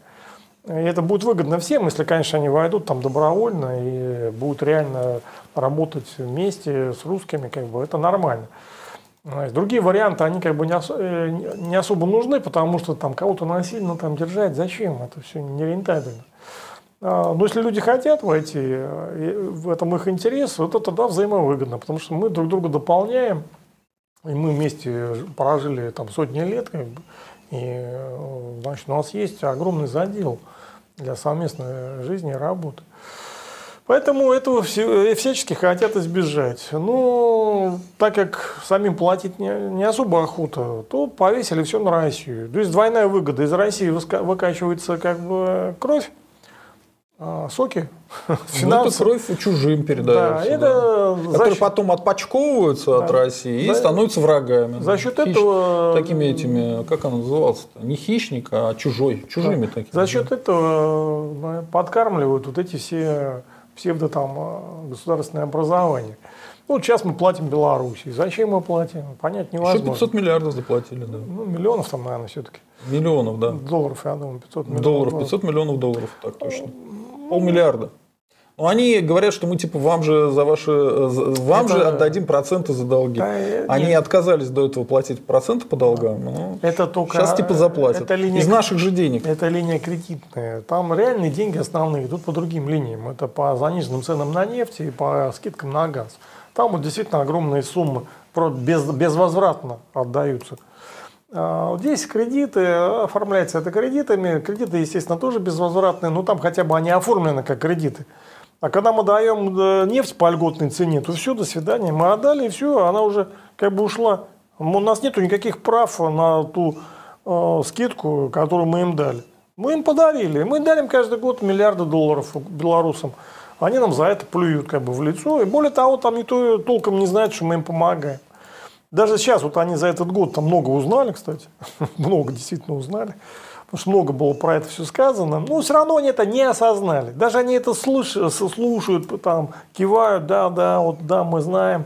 Но они не понимают смысла вот этих всех действий. Да? Потому что голова забита пропагандистами. Конечно, я даже сейчас могу сказать, что они скажут. Они скажут, ну а зачем нам соединяться с Россией? У вас там такой же диктатор, как у нас Лукашенко. И зачем нам соединяться с вашей нищетой, как бы, когда можно соединиться с богатым ЕС? Мы хотим в Европу. Вот поляки нас страшно любят, просто невероятно. Вот они так вам ответят. И во многом, ну... Правда. Это неправда. Ну как? Ну, Путин идет по пути Лукашенко. Точно так же бьют людей, аресты какие-то. Вот мы позже на это всем поговорим, кстати. Да, значит, вот это все вот такая обманка. Да? Ну, обманка реально. Бьют людей там. А что, не бьют, что ли? Во Франции не бьют людей. В Америке бьют людей? Бьют. Если они сжигают машины, то бьют. А если они просто вышли на улицу протестовать против чего-то, не бьют. Тоже бьют, бывает, попадают. Вот против ковида там выступают, их бьют там дубинками. В Голландии, в Германии. Не надо, значит... То есть, понимаете, ну, предположим, вот при Ельцине, как бы, да? А Белоруссия решила объединиться с Россией. Ну, предположим, она бы так решила. Это было бы хорошо или плохо? Простой вопрос. Вот как вы считаете? Конечно, хорошо. Но когда белорусы и хотели объединиться, Лукашенко пришел к власти за счет того, что... вообще не спрашиваю, хотели там, не хотели. Я говорю, вот, гипотетически. Белорусы объединились бы при Ельцине с Россией. Объединились бы. Да, вот полностью вошли бы в состав России при Ельцине. Это было бы хорошо или плохо? Великолепно было бы. Ну, извините, но Ельцин расстрелял парламент. Вон оно как. Да, вот так вот. Ну и что теперь? Что теперь делать? Не объединяться из-за этого? Это, понимаете, это опять... Но с точки зрения бытовой и обычной логики, да, все равно белорусам было бы лучше, несмотря на то, что Ельцина и здесь-то особо никто не любил. Да, я думаю, да. Поэтому пытаются всячески запудрить мозги. Вот как Соловей, тут я его слушал, вот он разливается, поет песни о том, о сём. Ай, Соловей-разбойник. Да, только не о том, о чем надо говорить там, да. Он говорит, как хорошо, что удалось, как бы удалось сорвать объединение России. Какое счастье! Прям вот здорово, да, вот все люди доброй воли стали как один человек против этого империалиста Путина и сохранили Беларусь независимую. Ура, товарищи, ура, пойдем праздновать, значит, великую победу. У меня такой вопрос. Слушайте, ну я все понимаю, ну а в чем радость-то непонятно для русского человека? Для русского нет. Ну я, кстати, недавно подумал, а может Соловей просто не русский? Ну как-то на это смахивает. Может, он себя украинцем считает как-то? Я не знаю, для украинца нормального за счастье объединиться с Россией. Если он понимает, вообще, кто он такой. Если он, конечно, ощущает себя эльфом 80 уровня, которого вот зовут там гильдию, значит, в Европу, И вот он только москали, там эти орки, они мешают ему как бы объединиться. Сейчас вот орков он передушит всех, там москаляку на геляку, и тогда его там... Только орков-то больше, чем их. Неважно. Значит, и тогда вот он же об этом не думает, эльф. Он думает, что сейчас под фанфары в Париж, Берлин, как бы нас там кофе угостят, крендельками чешскими.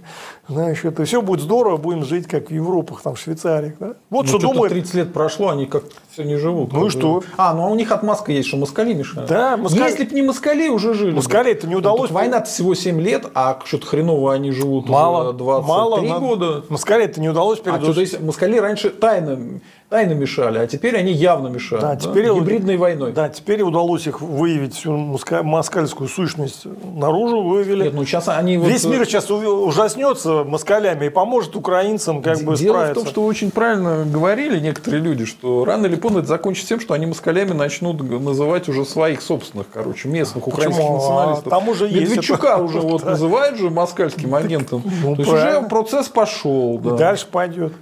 То есть они сначала уже, Медведчук, потом следующая категория. Так Тимошенко может в москальку превратиться. Далеко. И Аваков, и кто угодно. Далеко. Даже Зеленский, прости господи, может превратиться в москаль. Правильно. Всему свое время. Не сразу Москва строилась. Да? Так оно... Понимаете, людям дурит голову. Вот уже 100 лет там их дурит вот этим украинским языком, мовой. Зачем ему там мова? Кому она нужна? Бред всегда был. Есть там 10 миллионов человек, которым она нужна. Да слава богу, пусть говорят на мове. Какие проблемы? Пусть обучаются, делают, что хотят. Спевают украинские песни. Да никто не против никогда был этих песен. Ни при царе, ни при советской власти. И сейчас даже не против. Пойте вы свои песни. Какие проблемы-то вообще? Хотите читать на мове? Да читайте. Дело же не в этом, а дело в том, что... Они сначала пишут на мове. Дело в том, что они навязывают мову людям, которые говорят по-русски, и думают по-русски. В этом проблема там на Украине. Там какое-то количество людей, там мовных, они по глупости, а поляки и прочие с умыслом вредительским, они, этим там занимаются. То есть, мало того, что они не объединяются с Россией, не решают свои экономические проблемы тем самым, и помогая России заодно, они усугубляют все свои проблемы и при этом еще портят друг другу жизнь, друг дружке, вот этой украинизации. Они говорят, мало. Вот если бы раньше украинизировали, давно бы уже жили как в Европе. Потому что поляки же шприхают на польской мове, все у них хорошо. А вот мы не шприхаем на своей украинской мове, у нас все плохо. Вот как зашприхаем, так все и будет. Кстати, тоже хороший пример с Польшей. Во-первых, Польша шла к этому долго. Например, что происходило в Польше после создания независимой Польши. Она сложилась из 3 частей. Из русской Польши, из австрийской Польши и германской Польши. Познань, там Познань, вокруг этого. Вокруг Познани. В тот момент после Первой мировой войны. Что происходило? Наиболее развитая часть была русская Польша. Там была мощная промышленность, там университет, там Варшавский. На кой черт мы им создали эту промышленность? Правильно создали, потому что это была Европа, и там было выгодно создавать. И там были кадры для этой промышленности. Так вот, русская Польша говорила на таком мазовецком, скорее, наречии, который близок к русскому. И там были уже опыты кириллицы печатать книжки по-польски, она более понятна. Даже по-русски понятно, я видел ее. Что сделал Запад? Он сказал, слушайте, что, издеваетесь, что ли? Вы что, вторую Россию хотите создать? Нет, извините. Есть там... генетически между русскими и поляками нет разницы. Да. Есть австрийская часть Польши. На базе краковского диалекта, это малая Польша. Будем делать наш любимый польский язык. Польский язык, он тоже ведь создался не с неба упал, а из целого набора диалектов. И они базовым сделали малопольский диалект, краковский. И подавили всю культуру эту русской Польши и навязали, это. Это одна, то есть у них своя украинизация прошла после Первой мировой, может быть, не в такой резкой форме, как на Украине, но тоже была. А экономически они же бедные были. Эти 20 лет между войнами, они что там, несчастные, бедные поляки, они резко обеднели, потому что русский рынок-то ушел, А что там на своем мелком рынке, что там заработаешь? Там они реально влачили, скажем так, себе. Ну, по сравнению с Советским Союзом там было, конечно, отлично, все прекрасно. Потому что в Советском Союзе был голодомор. То есть, главное здесь делать хуже, тогда витрину можно сделать. Там... Если Путин будет больше заниматься Российской Федерацией, ухудшить здесь ситуацию, тогда, может, Украина станет лучше относительно. Но пока так не получается. Путин не дорабатывает. Там, понимаете, дело не ухудшение, дело о торможении. Это не то, чтобы там Россия стала там хуже, чем была до Путина. Нет, просто тормозят и развиваются в той степени, в которой у России есть потенциал. Поляки тогда не были витриной никакой особой. Но они, конечно, жили гораздо лучше, чем в Советском Союзе. Это, по-моему, очевидно. Значит, ну там они проводили полонизацию зато. Вот, значит, вот это галийцы, Западной Белоруссии.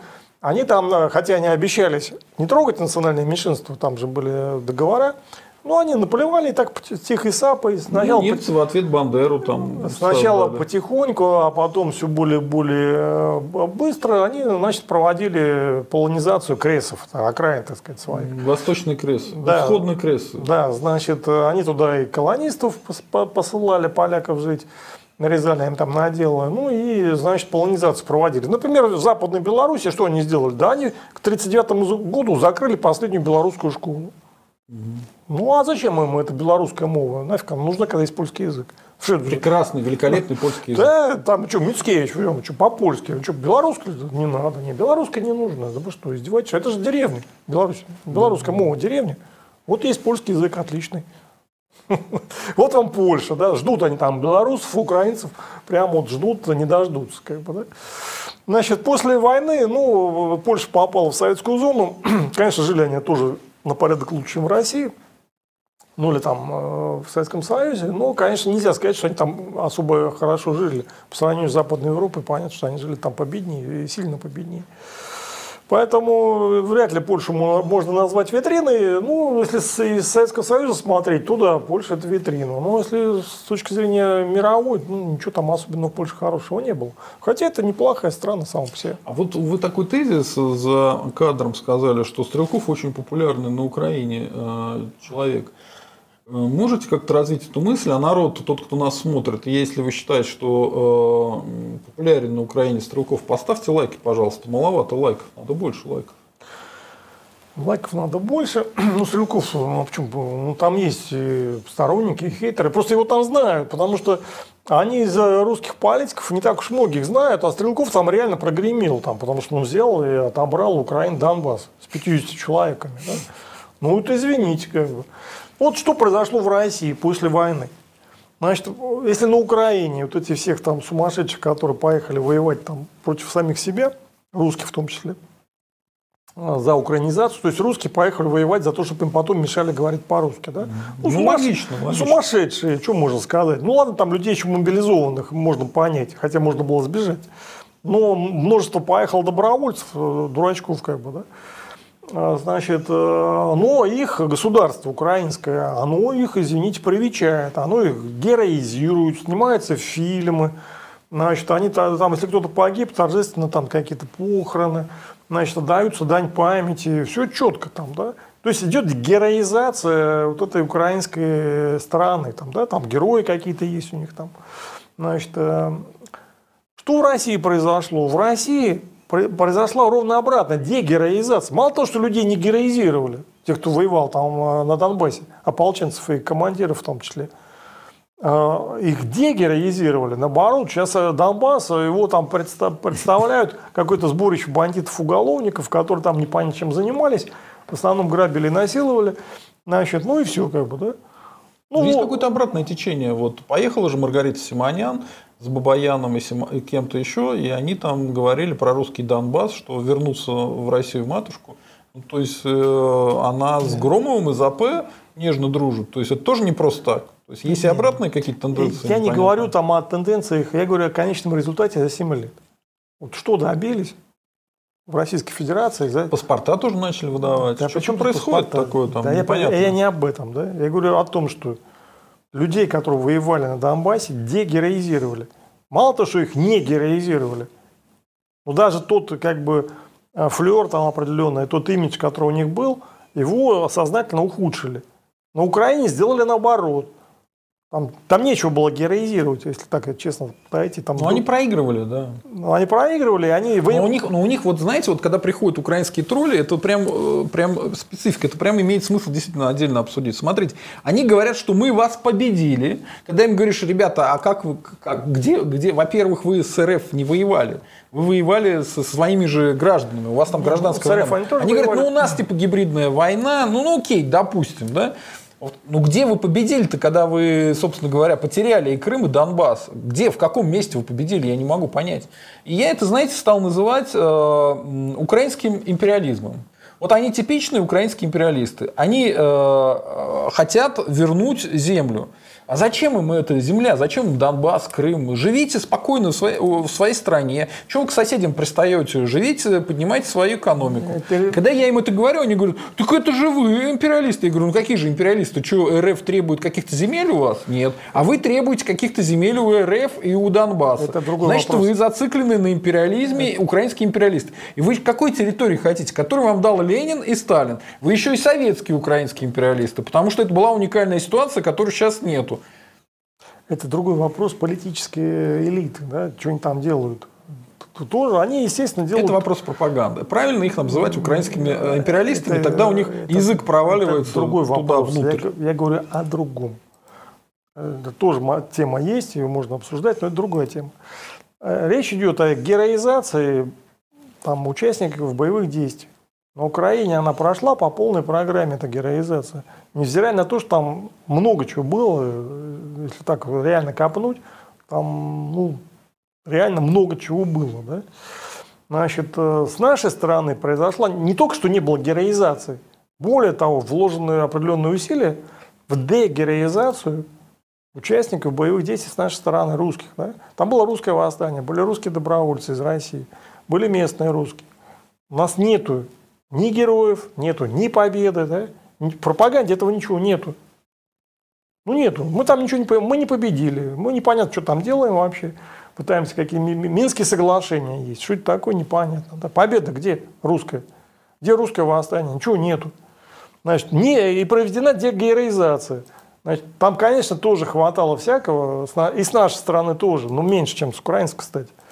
Значит, много негатива, который там был, конечно, и достаточно его хватало, но много из этого негатива, это, извините, следствие действий Кремля самого же. Например, там вот эти все подвалы, откуда взялись. Ну, там часть была местных каких-то, там, да, там самодеятельность, но в принципе, достаточно быстро Москва, Кремль взял под контроль службы безопасности ДНР, там, ЛНР. То есть МГБ, они где-то с июля месяца под довольно жестким контролем Кремля. Ну и поэтому, извините, а за все вот эти эксцессы с МГБ кто должен отвечать? Ну, наверное, те, кто контролировал его. Потому что, да, там до контроля Кремля там как-то попроще было, если так честно. Да? Значит, поэтому... Кремль сам же приложил руку к определенному негативу, и потом это же еще как бы и в пропаганде, ну так и не прямо, ну косвенно, не борясь с враждебной пропагандой, не проводя героизацию, не проводя тему победы русской, значит, он все это дело подыграл, как бы, да, дегероизации. И, значит, очернению. Они сами влезли в эту историю. Ну, вот как они будут делать героизацию этой истории, если они говорят, что Минским соглашением нет альтернативы? Это другая тема. Если они говорят, что мы признаем Украину, если они говорят, что мы признаем выбор Порошенко. Они только что говорят, что это хунта пришла к власти, хунта проводит выборы, они признают выборы хунты. Это разные темы. А логики тут нету никакой нормальной. Кроме одной. Они специально так делают. Это разные темы. Никто не мешал героизировать. Даже при Минских соглашениях героизация, значит, участников боевых действий вполне возможна, и даже не обязательно, даже нужна. Герои Новороссии, ну, они да. Все погибли, непонятно. Да, во-первых, они не все после войны. А кто остался-то? Да хватает там тех, кто остался. Ну, бросьте ерунду говорить. Там, да, остался? Да хватает там полно народу. Полевых командиров кто остался? Да хватает там полевых командиров. Кто?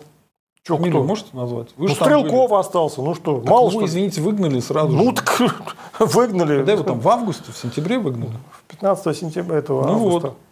Нет, там поэтому остался жить. Там хватает боевых командиров, которых можно раскрутить. Не проблема вообще. Была, по-моему, у них проблема обратная. Как их закрутить и выкрутить? Значит, там вот, давно все под контролем. Я не говорю, там это отдельная тема, значит, с гибелью там ряда командиров. Да. Послушайте, отдельная тема. Пропаганде никто не мешает делать параллельно другую работу, да, по героизации там бойцов сопротивления, командиров. Ну, они что, не могут найти там и людей, вон они прилеплены вообще, который не воевал, раскрутили. Который вообще там не воевал, его раскрутили. Что нельзя было... Он красиво фотографировался. Так. Кого-то интересует, как он там фотографировался. Я говорю о другом, что это сознательный выбор. Не то, что нельзя технически сделать, вот никак нельзя. Вот прилепил, пожалуйста, сделали, сделали. Он там вообще не воевал. Ну потому, что... потому из него и сделали героя, что его в любой момент можно показать, что ну а что, не воевал. Он приехал, когда уже там закончились боевые действия. Ну, основные, там, а потом они низкой интенсивности были, там уж я не берусь судить, что он там делал. Значит, ну, момент основной войны, конечно, его там не было. Значит, это технический вопрос. Надо не говорить, что этого никак нельзя было сделать. Все можно было сделать. Никаких проблем в этом нету. Найти героев, дегероизировать.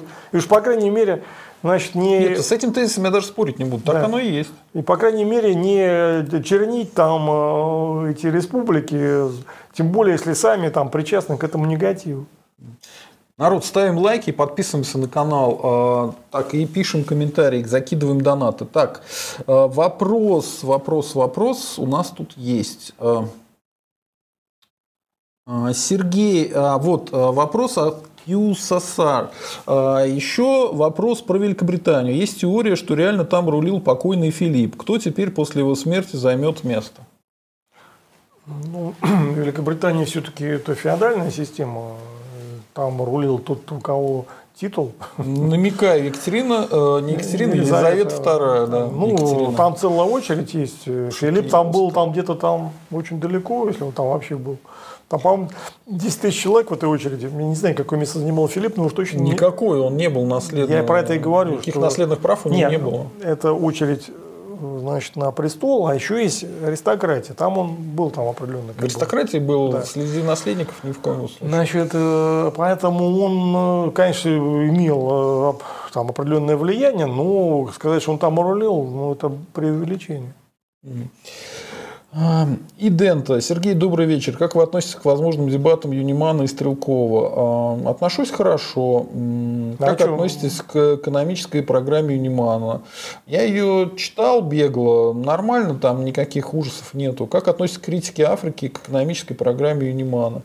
Я посмотрел тоже бегло. Странная критика, на самом деле. Она на критику не похожа. У человека Африка, там это такой жижист. Ну, да, там больше похоже на то, что упрекают Юнимана, что он слишком молодой. Но это, знаете, такой грех, он быстро проходит. Поэтому подождите немножко, лет через 10 ему уже будет 35. Поэтому ничего страшного я не вижу. Дебаты Юнимана и Стрелкова пройдут, скорее всего, на моем канале. Они дали предварительное согласие оба. Мой канал предложил конкретно Юниман. Я об этом узнал просто из публичных. Я ему написал, он подтвердил, что да, не против. Написал Стрелкову, Стрелков тоже не против. Так что, скорее всего, пройдет канал вот после 15 мая, сказал Юниман, что у него будет такая возможность. И Стрелков сказал, что предварительно тоже дал свое согласие. Ну, за это время может что-то измениться, но вообще, кстати, классные были бы дебаты. По поводу и Юнимана, и Стрелкова. Я в свое время, когда говорили, не хотите ли провести эти дебаты, говорил, что, ребят, я не понимаю, о чем им спорить, у них совершенно одинаковая позиция. Но каким-то образом Стрелкову кто-то донес такую информацию, что якобы Юниман против Крыма и против Донбасса. Это неправда, откровенно. И я надеюсь, что все вот эти вот какие-то моменты неправильные, которые... неправильно доносятся, они будут друг другу объяснят и скажут, что это не так. По поводу экономики, ну, окей, посмотрим. Просто я специально залез и посмотрел экономическую программу Юнимана, я не вижу там каких-то чудовищных ошибок вообще. Не вижу этого. В рамках того, что возможно при Российской Федерации, чтобы никого за экстремизм не посадили, он там все довольно грамотно говорит. Так... Может, что-то добавите? Вам было бы интересно посмотреть такое? Народ, ставьте лайки, кто хотел бы посмотреть такой стрим. Как бы то, что я понимаю про позиции Стрелкова и Минбана, то они довольно близкие. Так я говорю, я не понимал, о чем им дискутируют. Ну вот наши доброжелатели помогли. Не, ну пусть пообщаются, чего хуже не будет. Действительно, пусть познакомятся, посмотрят друг на друга. Хотя бы так. Может быть, еще, кстати, то, что Юниман использует американские предвыборные технологии. Ну, ребята, вы поймите, вот да, какие я в 91-м году, вот я то же самое хотел сказать, я в 91-м году там начал учиться в университете и параллельно тоже участвовал во всяких выборах в качестве там студента, который помогает кандидатам, да. Извините, не было никаких других технологий. В СССР не было никаких технологий. Брали американские абсолютно учебники, как проводить выборы, как ходить. Поэтому вот сейчас все делают по тем же самым американским схемам Юниману. У него довольно успешно получается. Ну, я не знаю, за что его ругать. Подозревать в чем-то. Ну, у нас нету, понимаете, никаких других предвыборных технологий. Вот и все. Да, слава богу, человек пытается что-то сделать очень хорошо. Да, согласен. Так, Алекс пишет, что Крюков всех хейтит. Помню, он в Вольво. Он вообще всех, не только в Вольво. Так, Идента. Сергей, такой вопрос. Как вы относитесь к возможному возвращению монархии в России? А также, как относитесь к монархии, которую хочет выдвинуть Просвирнин? Это такая довольно объемная история. Я написал свой комментарий по поводу текста, который прочитал у Просвирнина. Вот. Поэтому, я думаю, в этом смысле прочитайте. У меня такой небольшой маленький текст, что могут делать русские националисты. Вот. По поводу возвращения монархии в России. Я отношусь нормально. Другое дело, что у нас нет аристократии, которая могла бы этим заниматься. Ее придется создавать во враждебных условиях. И как вы это будете делать, мне крайне интересно. Ну, господин Просвирнин говорит, что у него там есть гигантские планы. Я готов позвать его на стрим, чтобы он отрекламировал свой план. Он же выписался из националистов в монархисты. Говорит, что националисты – это полная ерунда, а вот монархисты – хорошо. Но окей, очередной резкий поворот, который делает уважаемый Егор. Ну, окей, я готов с ним пообщаться над тем. Вам интересно было бы? Можно, в студию вряд ли, но, наверное, можно по скайпу или через какие-то другие системы пообщаться, нормально поговорить, обсудить это. Ну, послушать можно. Значит, насчет монархии, память правильная, каждому овощу свой срок. Ну, если монархию как-то, понимаете, я думаю, если бы был какой-то уже РНГ, и уже какие-то люди, которые бы приводили страну в РНГ, они бы там, кто-то был бы героем, кто-то политиком, кто-то известным, элита, да. Можно было бы сделать русский собор, взять всех депутатов, всех этих известных людей, и самых из них достойных выдвинуть в том числе и на престол. Но это очень отдаленный вопрос, и имеет ли смысл им сейчас прям заниматься, крайне сомнительно. Да там сейчас, понимаете, общество не стоит на месте, оно идет вперед. 100 лет назад монархия в России была именно то, что было нужно. Она была, ее нужно было сохранить. И те, кто разрушил монархию в России, это преступники, которые принесли им очень много горя и беда России русским. Русские сами, конечно, дураки, что парафукали свою, значит, монархию. Теперь сейчас они все следят, там, как вот, что там Кейт, как вот она одета, что там вот принцесса такой-то, что у принца этого там английского, да? Значит, то есть своих принцесс они поубивали, значит, за английскими теперь следят там, и вот как бы, значит... Буквально сегодня видел репортаж о том, как какой-то девочке из, сейчас скажу, откуда-то из какой-то деревни, в общем, ответила королева на ее письмо. И вот это такая новость. Не, ну мы очень рады, важно. Я очень как рад бы прекрасно отношусь там, к монархии, к английской, отлично, здорово. Значит, это и очень хорошо, там люди какие там интересуются, прекрасно, но свою-то зачем уничтожили? Вопрос такой простой. Конечно, не надо было ее уничтожать, она постепенно модернизировалась, эта монархия, значит, шла в ногу со временем, даже вперед забегала, значит, иногда, ну, правда, вынуждена в основном, например, в 5-м году сильно вперед забежали. Значит, для того времени это было то, что нужно России. Сейчас монархия – это уже уходящая натура, то есть сейчас невозможно, то есть нельзя войти дважды в одну и ту же воду. Прошло 100 лет, и уже, даже больше 100 лет уже. И другая ситуация, сейчас вообще вопрос государства Значит, уже так это система государства. Вот мы живем в государствах, мы привыкли жить в государствах. А раньше их не было, этих государств. Были полисы какие-то, были какие-то там племена. Люди жили по-другому, свою жизнь организовывали по-другому. Сейчас мы переходим постепенно, опять-таки, к другим каким-то системам. Ну, отталкиваться надо от того, что сейчас есть. Сейчас есть демократические системы, да, более-менее успешные. Ну, там на них и надо ориентироваться. А монархию просто, во-первых, действительно невозможно воссоздать. Для этого нужно иметь определенные условия.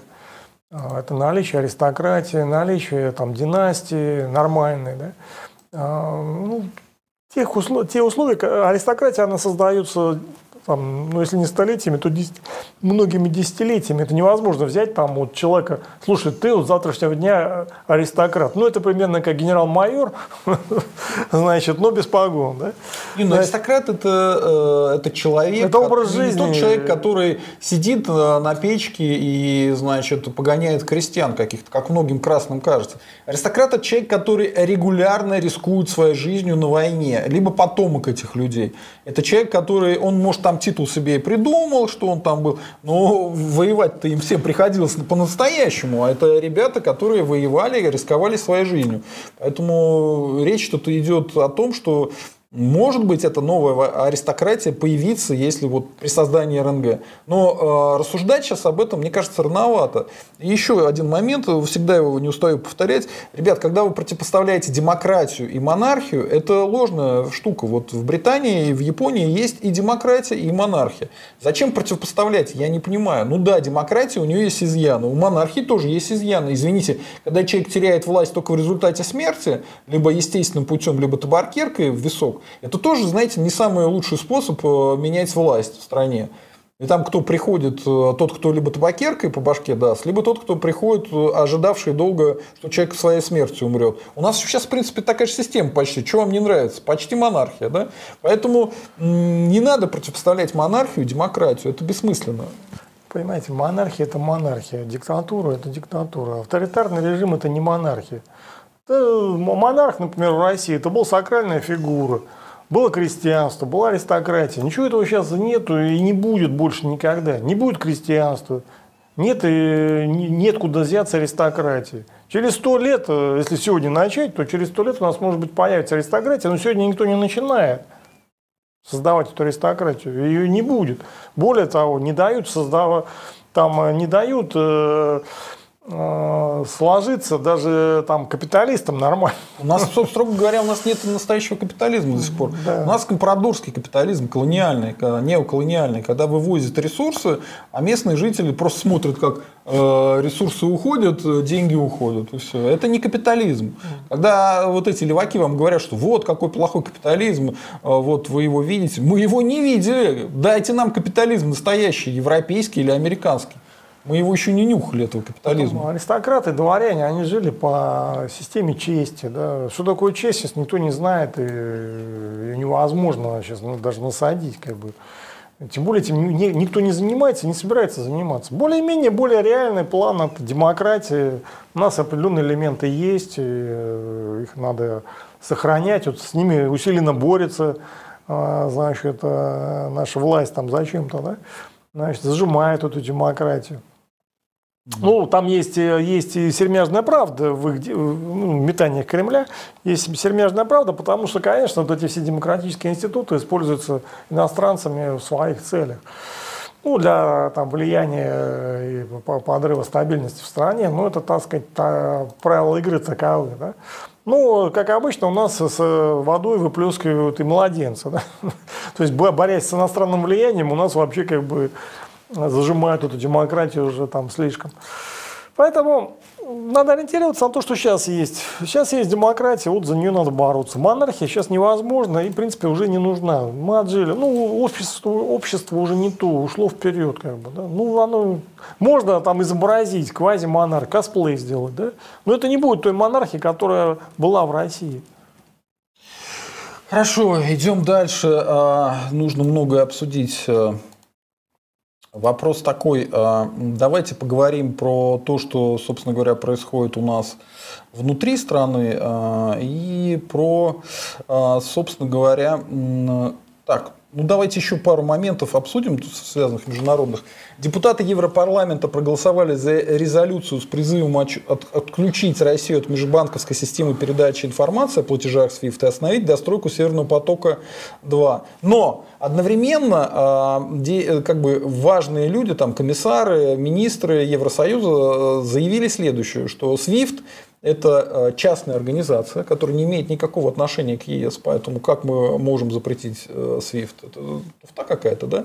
А конкретно Северным потоком-2 это интересы Германии, то есть это тоже не интересы Евросоюза. То есть, получается, депутаты Европарламента проголосовали большинством за абсолютно туфтовую вещь, которая чисто внешне демонстрирует, что европейцы выступили против России, но никто не собирается это реально применять в жизнь. Вот так получается, да? Ну, будем надеяться, что так. Конечно, ничего хорошего в этом голосовании нет, но пока это еще не действие, это пока вот политические призывы Европарламента, которые не имеют директивного характера на сегодняшний день, это рекомендации. Ну, будем надеяться, что это так рекомендациями останется. Хорошо. Так. Медведев предложил провести эксперимент с 4-дневкой в регионах. Как вы к этому относитесь? Я отношусь отрицательно, потому что… А почему? Ну, меньше работать разве плохо? Ну, что значит меньше работать? А меньше есть – это хорошо.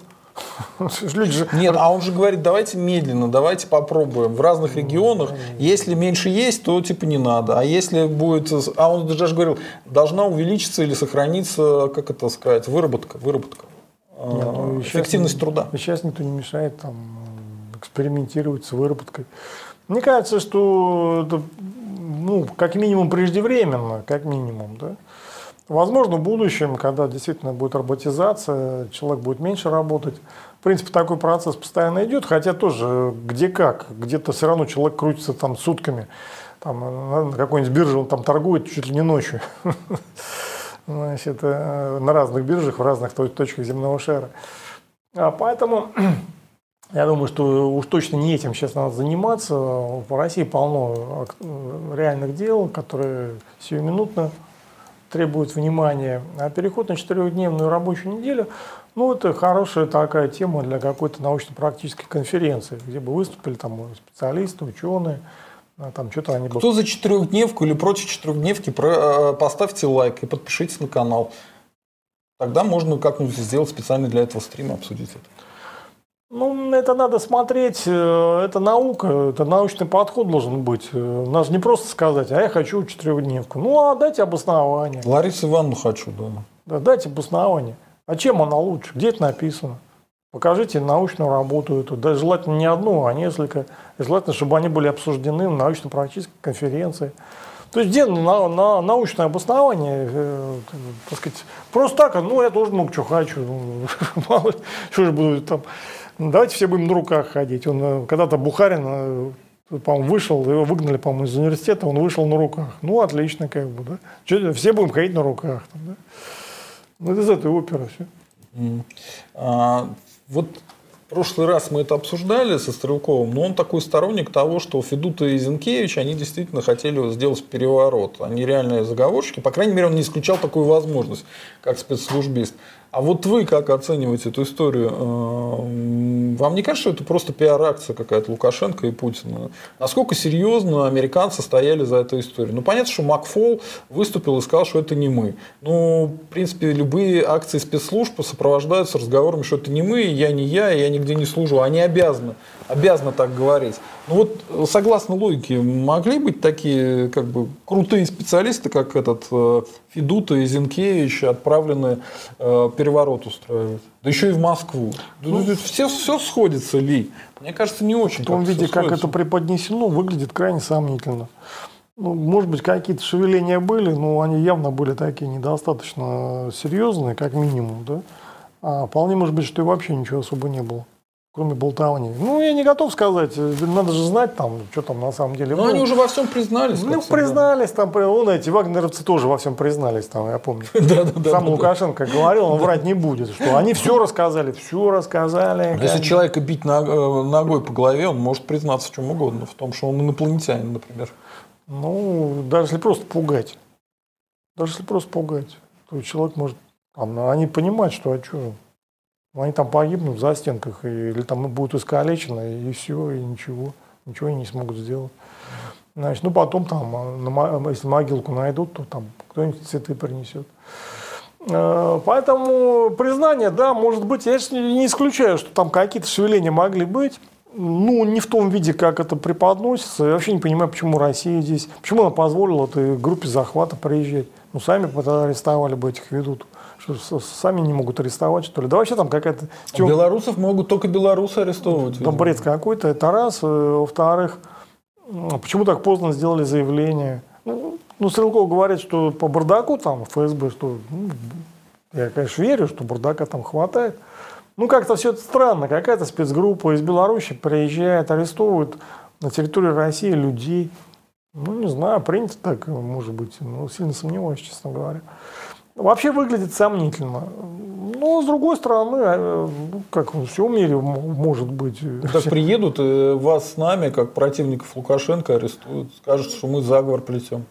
Не, ну говорим про миллиарды, которые дают Лукашенко. Нет, там есть записи разговоров, там каких-то, которые записаны. Насколько они там аутентичны. В ресторане украинском. Аутентичные тоже вопрос. Там, да? Сейчас могут и аудио с видео подделать, не то, что там какие-то... показания выбить. Значит, поэтому не готов сказать. Дело сомнительное. Ну, посмотрим, как дальше будут развиваться события. Вот тут нам в Твиче написал Тиран Рус. Государство не обманешь, могут и двухдневку сделать, но система благодаря своему административному ресурсу сделает так, что будет выигрыши. Интересное замечание. Так, идем дальше. Холмогорова проинтервьюировали на RT Красовский. И что тут забавно? Дело в том, что наш большой друг, который нас сейчас смотрит, Виктор Будусов, написал об этом у себя в Телеграме, но он написал так, что пазл сложился не в ту сторону, что называется. Потому что он написал так, что у меня создалось ощущение, что Холмогорова взяли на работу в Арти. А только что прошел скандал, потому что ФБК, запрещенная в РФ экстремистская организация, да, да еще и признанная иностранным агентом, они выпустили недавно ролик про то, как на Арти оплачиваются антинавальнийские блогеры. То, что там кому-то 300 тысяч, кому-то 600, кому-то 700. За то, что они там в передаче «Бу-бу-бу» выступают и говорят, что Навальный мерзавец. И как-то бах, в голове такой гельштальт сложился, что якобы Холмогоров устроился на RT. Это вообще, я не знаю такого. Я знаю только то, что его интервьюировали на RT. Ничего про то, что Холмогоров работает на RT, я не знаю, и это не так. Поэтому имеет смысл, наверное, чуть-чуть поговорить по поводу Холмогорова. Все, что он там сказал Красовскому. Ну, во-первых, он не первый там оказался из добрых русских людей. Там до этого был Стрелков. То есть, как бы нормально, что он туда сходил, ничего страшного нет. Плюс все, что он там говорил, я практически под всем могу подписаться. Он говорил, что нужно Донбасс, давным-давно было решить вопрос, про Новороссию, что нужно сделать было на Новороссию. Объяснил, какой примерно размер. Он объяснил, что претензии у нас не к этническому происхождению этой манижи вообще, а к тому, что она неправильно показывает образ русской женщины. Он объяснил, что нет никаких претензий к этой Маргарите Симонян, что она армянка, и говорит о том, что можно призвать, ну, как бы, чтобы Донбасс вернулся в Россию, как бы, к этому никаких ни у кого претензий нет. Наоборот, давно пора сделать. И, собственно говоря, все равно, кто это говорит. И что про того же Багратиона, про которого Красовский говорил, что тот вот не русский, она сказала, ну пусть здесь побудет Маргарита Симонян Багратионом. Вы что, против, что ли? Мы не против. Короче, я не вижу никаких претензий к Холмогорову по поводу этого интервью. Он все хорошо сказал. Ну, и прекрасно. Жалко, что к нам не пришел, а вот к Красовскому приходит. Не, ну, Красовский, там другая аудитория, гораздо более большая. Как бы. Значит, и, конечно, если человек выбирает там несколько тысяч там, просмотров или несколько сот тысяч, там, человек ищет где лучше, а рыба где глубже, поэтому никаких претензий, я думаю, здесь нет. Ну, сходил, ничего плохого не вижу. Хорошо, давайте поговорим про Навального. Помните, я на прошлом стриме объяснил людям, что считаю, что поражение произошло организации Навального. Политический аспект я обсуждал. То есть теперь не будет самих штабов, Волков уже их закрыл все за это время. То есть они понимают, что с экстремизмом столкнулись, вот это, что их обвиняют в экстремизме. Плюс им начали даже не по 282 им клеить, а им начали 239. Это такая странная статья, которая, значит, говорит о том, что там создание сектантских организаций, которые могут нанести вред здоровью граждан, либо призывает их не исполнять свои права.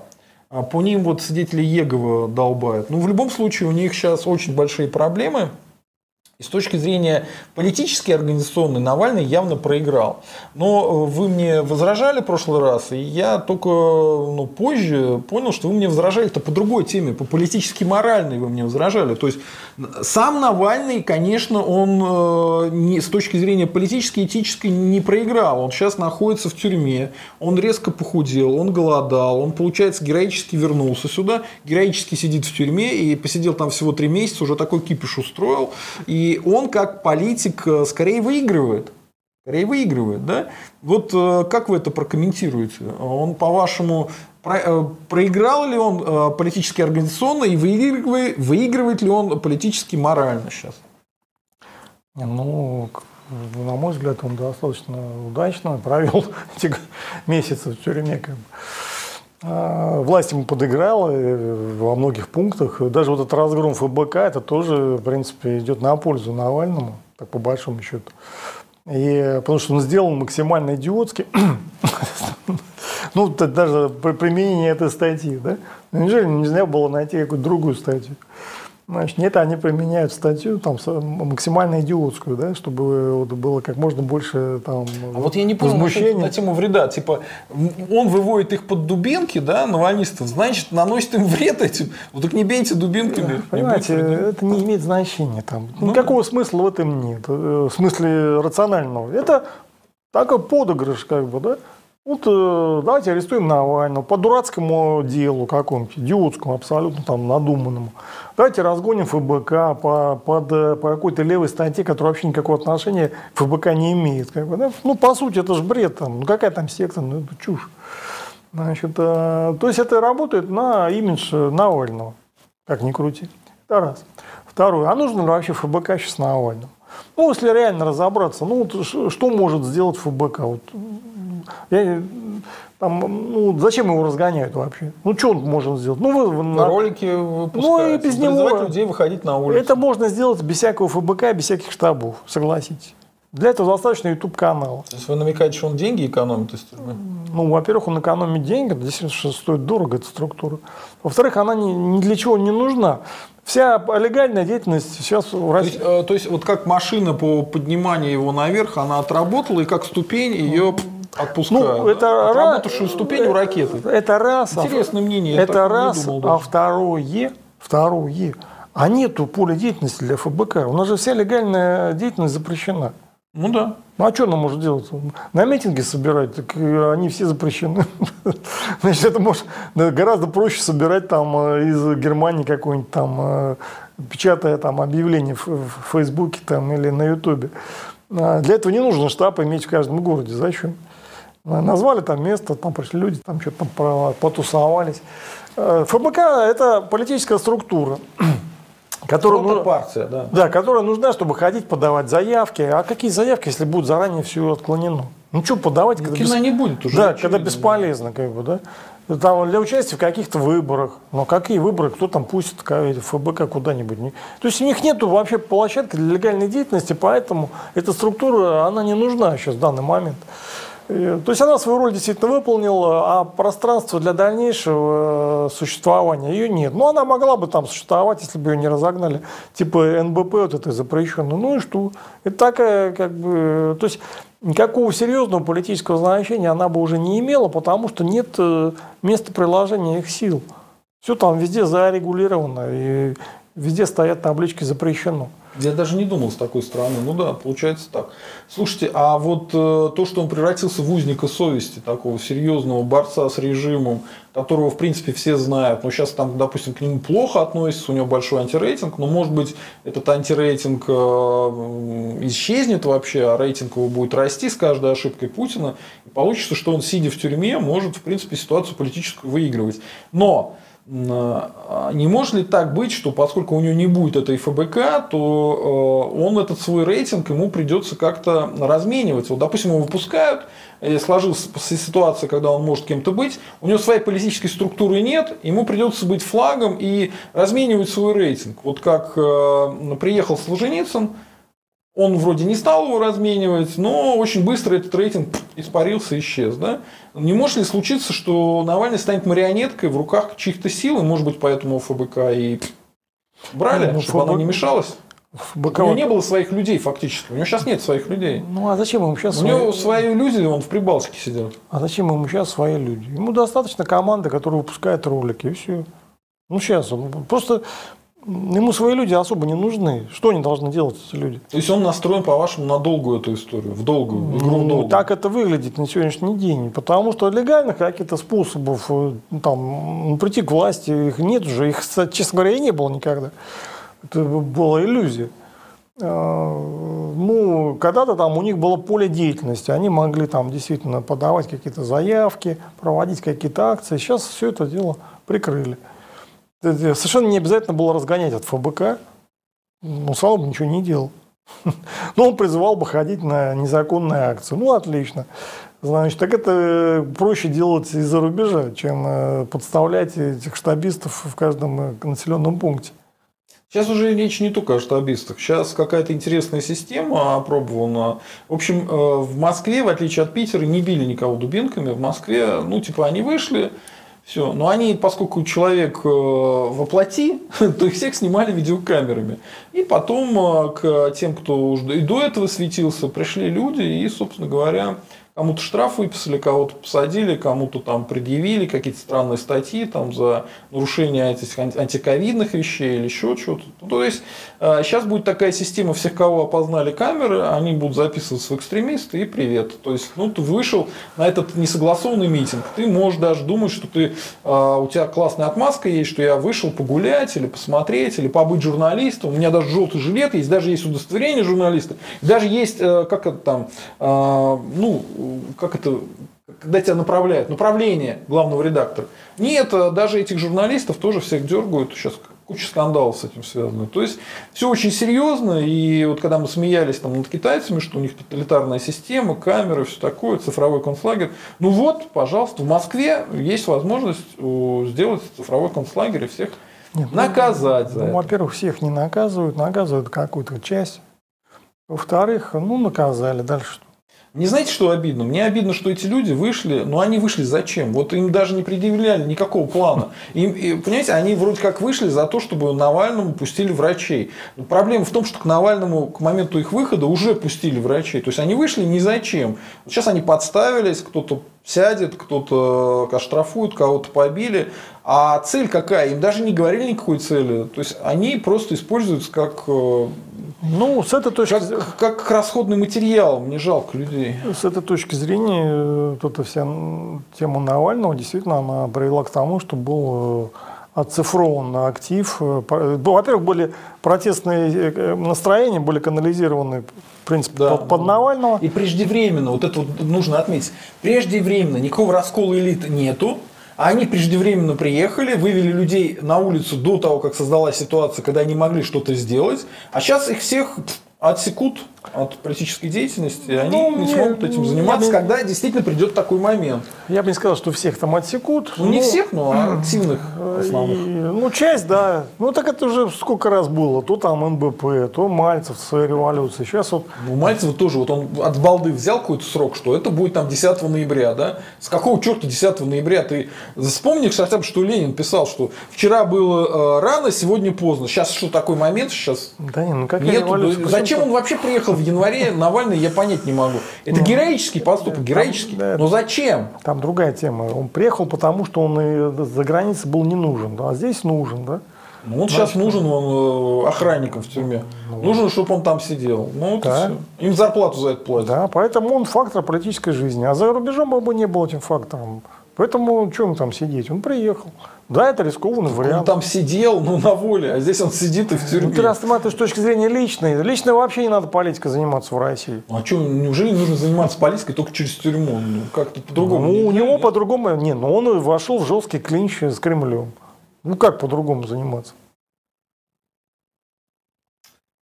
Мрачно как-то это все, очень мрачно. Ну, это пока еще не особо мрачно. Я надеюсь, что он здоровье там полностью не спасает, его не убьют. Потому что любой может быть вариант. И лично вот Навальный, в отличие от многих из его команды, он мне симпатичен. Вот так.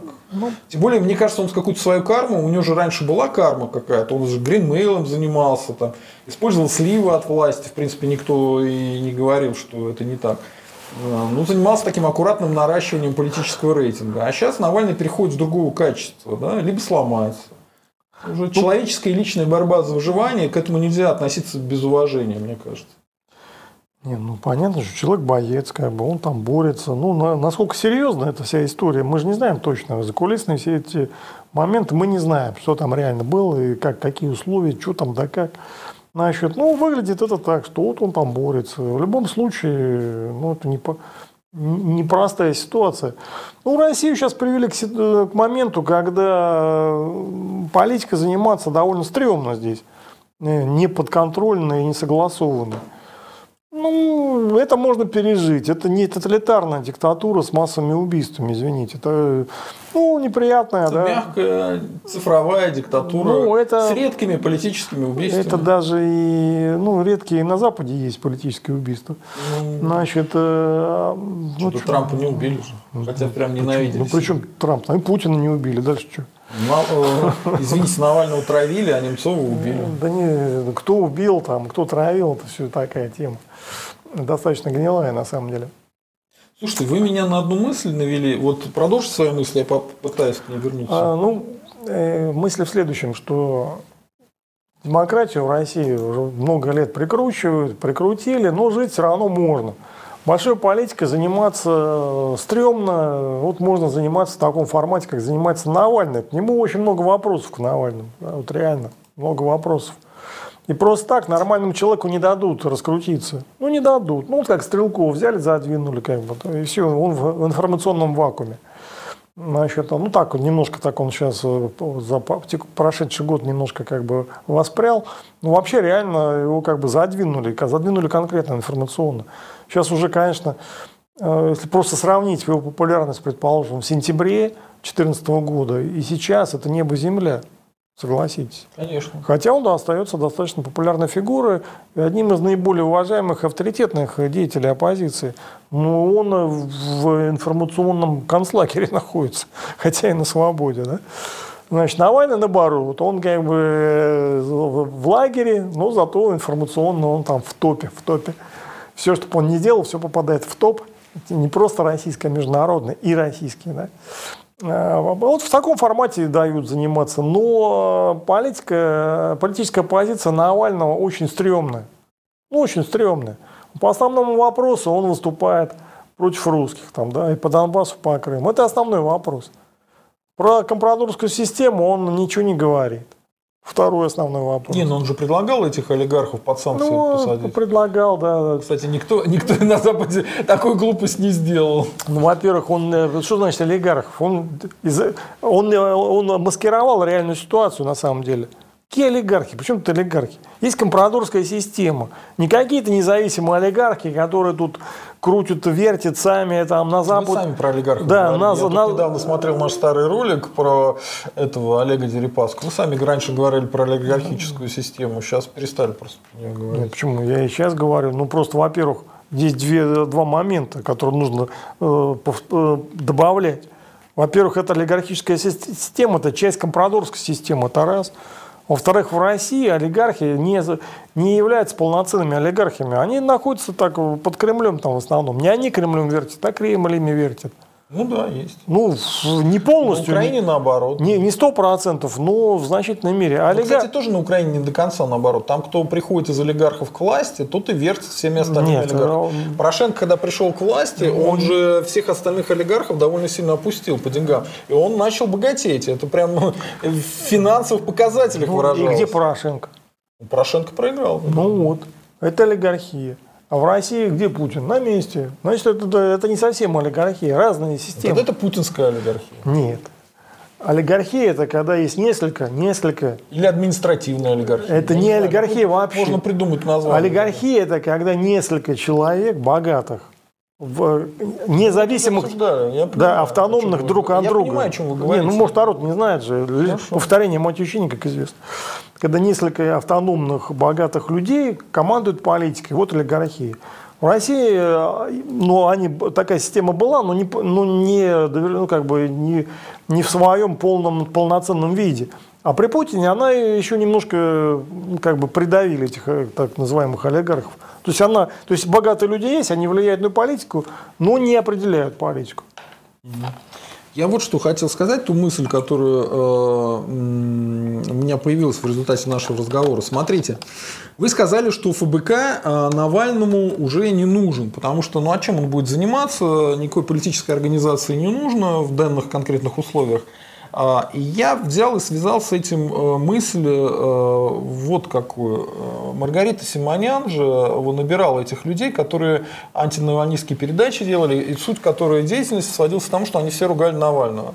Но поскольку ФБК нету, а Навальный сам сидит в тюрьме, и лучше по его поводу опять его погрузить в информационный вакуум, так, может быть, слив вот этого списка тем же самым ФБКшникам, которые признаны иностранным агентом, может быть, это кто-то делал либо сама Маргарита Симонян, либо АП, кто принимает решение, давайте сократим этих пропагандистов, потому что войско, которому вы противостояли, уже не нужно. Как вам такая мысль? Нет, у меня мысль другая. Что... А сейчас они их официально сократят, и все. Никто там никого не сократит. Может, не сразу, может. А что они будут делать? Говорить про Навального в тюрьме, а они будут его продвигать в тюрьме. Получается. Так они его последний год весь продвигают. Даже вот этот дурацкий разгон ФБК. Зачем? Ну так это уже никому не нужен ФБК. Ну, были бы эти штабы, там их можно было конкретно за незаконные призывы и прессовать по одному. Зачем запрещать по идиотской статье сектантства? Ну это бред же. Значит, это подыгрыш фактически. Да? То есть вроде их разогнали, а реально на Навальном подыграли. И так капля по капле, кирпич на кирпич, вот Навальному создают постамент. Другое дело, что политика весь жесткая, подыграли, а завтра, наоборот, задвинут. Значит, поэтому тут, конечно, никаких гарантий ни у Навального, ни у кого нету. И действительно, он рискует, я согласен здесь, никогда не отрицал это. Он рискует, и это рискованная игра, борьба за власть вообще рискованная, особенно в России. Ваш прогноз, Маргарита Симонян их всех не уволит, а оставят для той же самой цели пиарить Навального, говорить, какой Навальный. Но это же очень плохая позиция, понимаете? Вы сидите на свободе и говорите, какой Навальный плохой, иностранный агент, а он там сидит, значит, в тюрьме, худой, замученный. Это прямо какая-то подыгрыш иностранным агенту, нет? Это то, что нужно. Это то, что нужно. Особенно желательно такие раскормленные какие-то лица, такие толстые. Типа моего, хорошо. Не, ты же похудел там у нас. Да ладно, где я там похудел. Так, Близ при дверях пишет. Зачем вы врете? Путин и Байден одно и то же. Зачем брехать, что Путин самостоятельный? Задумав, говори правду. Деградирует Россия, а не США. Россия никуда не деградирует. В России душат демократию, и тормозят экономику тоже, да. Значит, постоянно реформируют и мучают социальную сферу, образование, здравоохранение, культуру, все подряд. Это есть, мы про это постоянно говорим. Но американцы реально деградируют. Это факт, признанный на общемировом уровне. Тут далеко от этого не убежишь. Да, и про это тоже надо говорить, это надо видеть, а что такого. То есть мы не говорим, что в России все прекрасно, а в Америке все плохо. Наоборот, Америка, честно говоря, великая страна. Она очень большой вклад в мировую историю внесла в развитие человечества. Но сегодня они деградируют по целому ряду причин. К сожалению. Да? В принципе, нам это не выгодно, по большому счету. Нам выгодно другое развитие событий было. Чтобы кит и слон дружили. Но в случае слона нам лучше дружить со всеми. И с Британией, и с Китаем, и с Европой. Ни с кем не ссориться. Зачем с кем-то ссориться? Со всеми договариваться, иметь свою выгоду, правильно? Ну, после того, как мы восстановим свою территорию. Вообще, даже по-хорошему, если бы Америка смогла осилить функцию такого мирового гегемона, да, пусть дальше и впахивает, да, на базе которого было бы создано мировое правительство, это было бы здорово. Но они не оказались к этому не способны. Они оказались слишком такими мелочными вот в отношении России и русских, скажем. Чего они докопались там до России? Так если разобраться. Да, понятно, Россия их там провоцировала постоянно, но они-то должны были как бы быть выше этого. По большому счету, если бы они были такими. С такой логикой можно сказать, типа, а что вот Россия докопалась до Украины, должно быть выше этого? Нет, почему значит до Украины докопалась? Там наш интерес конкретный. Какой интерес у американцев в украинизации русских на Украине? Объясните. Ну, чтобы ослабить русских. Ну, вот это их вредительство, вредительский интерес. Их личного интереса там никакого нету. То есть им от этого хорошо не станет. Да. Не, ну, они рассуждают, что они так сохранят мировой гегемонию. Они лезут в наши дела. Ну, причем мировая гегемония. Они считают, что Украина – это их дело. Нет, это наше дело. Там живут русские, а не американцы. Это наше. И там говорят по-русски, а не по-английски. Да? Это территория, которую мы завоевали, а не американцы завоевали, там украинцам подарили. Там было дикое поле вообще, где там крымские татары ловили этих украинцев, продавали на европейских рынках и на турецких. Украинцы как-то забыли, что там, в общем-то, они были этими животными, которых отлавливали в степях. И везли там в Турцию. Ну, кому-то везло, как это Роксане, да? А кому-то не очень везло на галерах там. Поэтому миллионы украинцев были проданы в рабство этими крымскими татарами. Это хищники, которые в Крыму жили. Никто ничего не мог сделать. Ни поляки, ни сами украинцы. Никакие там запорожцы, никакой Крым не могли победить. Пришли русские, навели порядок. Эту половину Украины, которая была диким полем, заселили. Это, извините, мы сделали, а не кто-то там, не американцы, не англичане, не французы. Это русские сделали. Поэтому это наши интересы там, а не французские, не английские, не американские. И в наши дела лезть не надо. Если бы мы лезли в американские дела, предположим, помогали бы Техасу отделиться, да? Ну, американцы бы сказали, ну, что-то как-то вы что-то некрасиво себя ведете. Так они и говорят, что вы в наши выборы вмешиваетесь за гораздо меньше. Ну, во-первых, мы там никуда не вмешиваемся, потому что у нас таких возможностей нет вмешаться. У нас нет интеллектуальных ресурсов вмешаться в американские выборы. Ты считаешь, что наши слишком тупые, что ли? В политике, да, конечно. Хорошо. Ну, потому что, а в чем смысл вмешательства? То есть, понимаете, сама идея вмешаться в американские выборы – это показатель тупизны.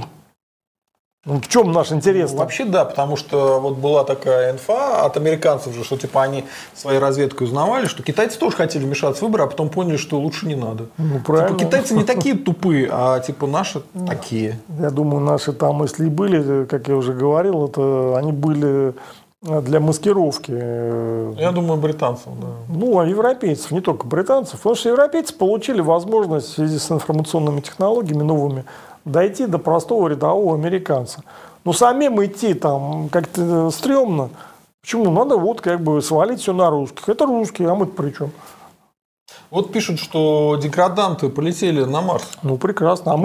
А Советский Союз вышел первый в космос. Дальше что? Ну, кстати, СССР был действительно деградирующей страной. Ну, он не был деградирующим, он был развивающийся, но... Нельзя сказать, что... А до этого был ведущей страной мира, а стал развивающейся. Но это была тоталитарная диктатура. Вот 1957 год, там, да, первый спутник. Ну, вообще первыми в космос вышли немцы в 1944 году, как известно. Значит, они запустили ракету Фау-2, и она вышла в космическое пространство. Там вообще была гитлеровская диктатура. Значит, Советский Союз вышел первый спутник, первый полет человека в космос. Это огромное достижение, просто сверхдостижение, которое останутся в веках, так говорится.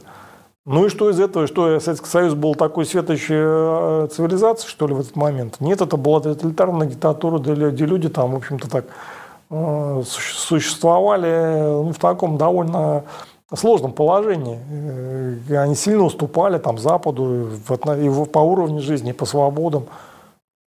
Ну, такая Америка, ну да, у них технологический задел огромный. Это мировой гегемон вообще-то, самая богатая страна.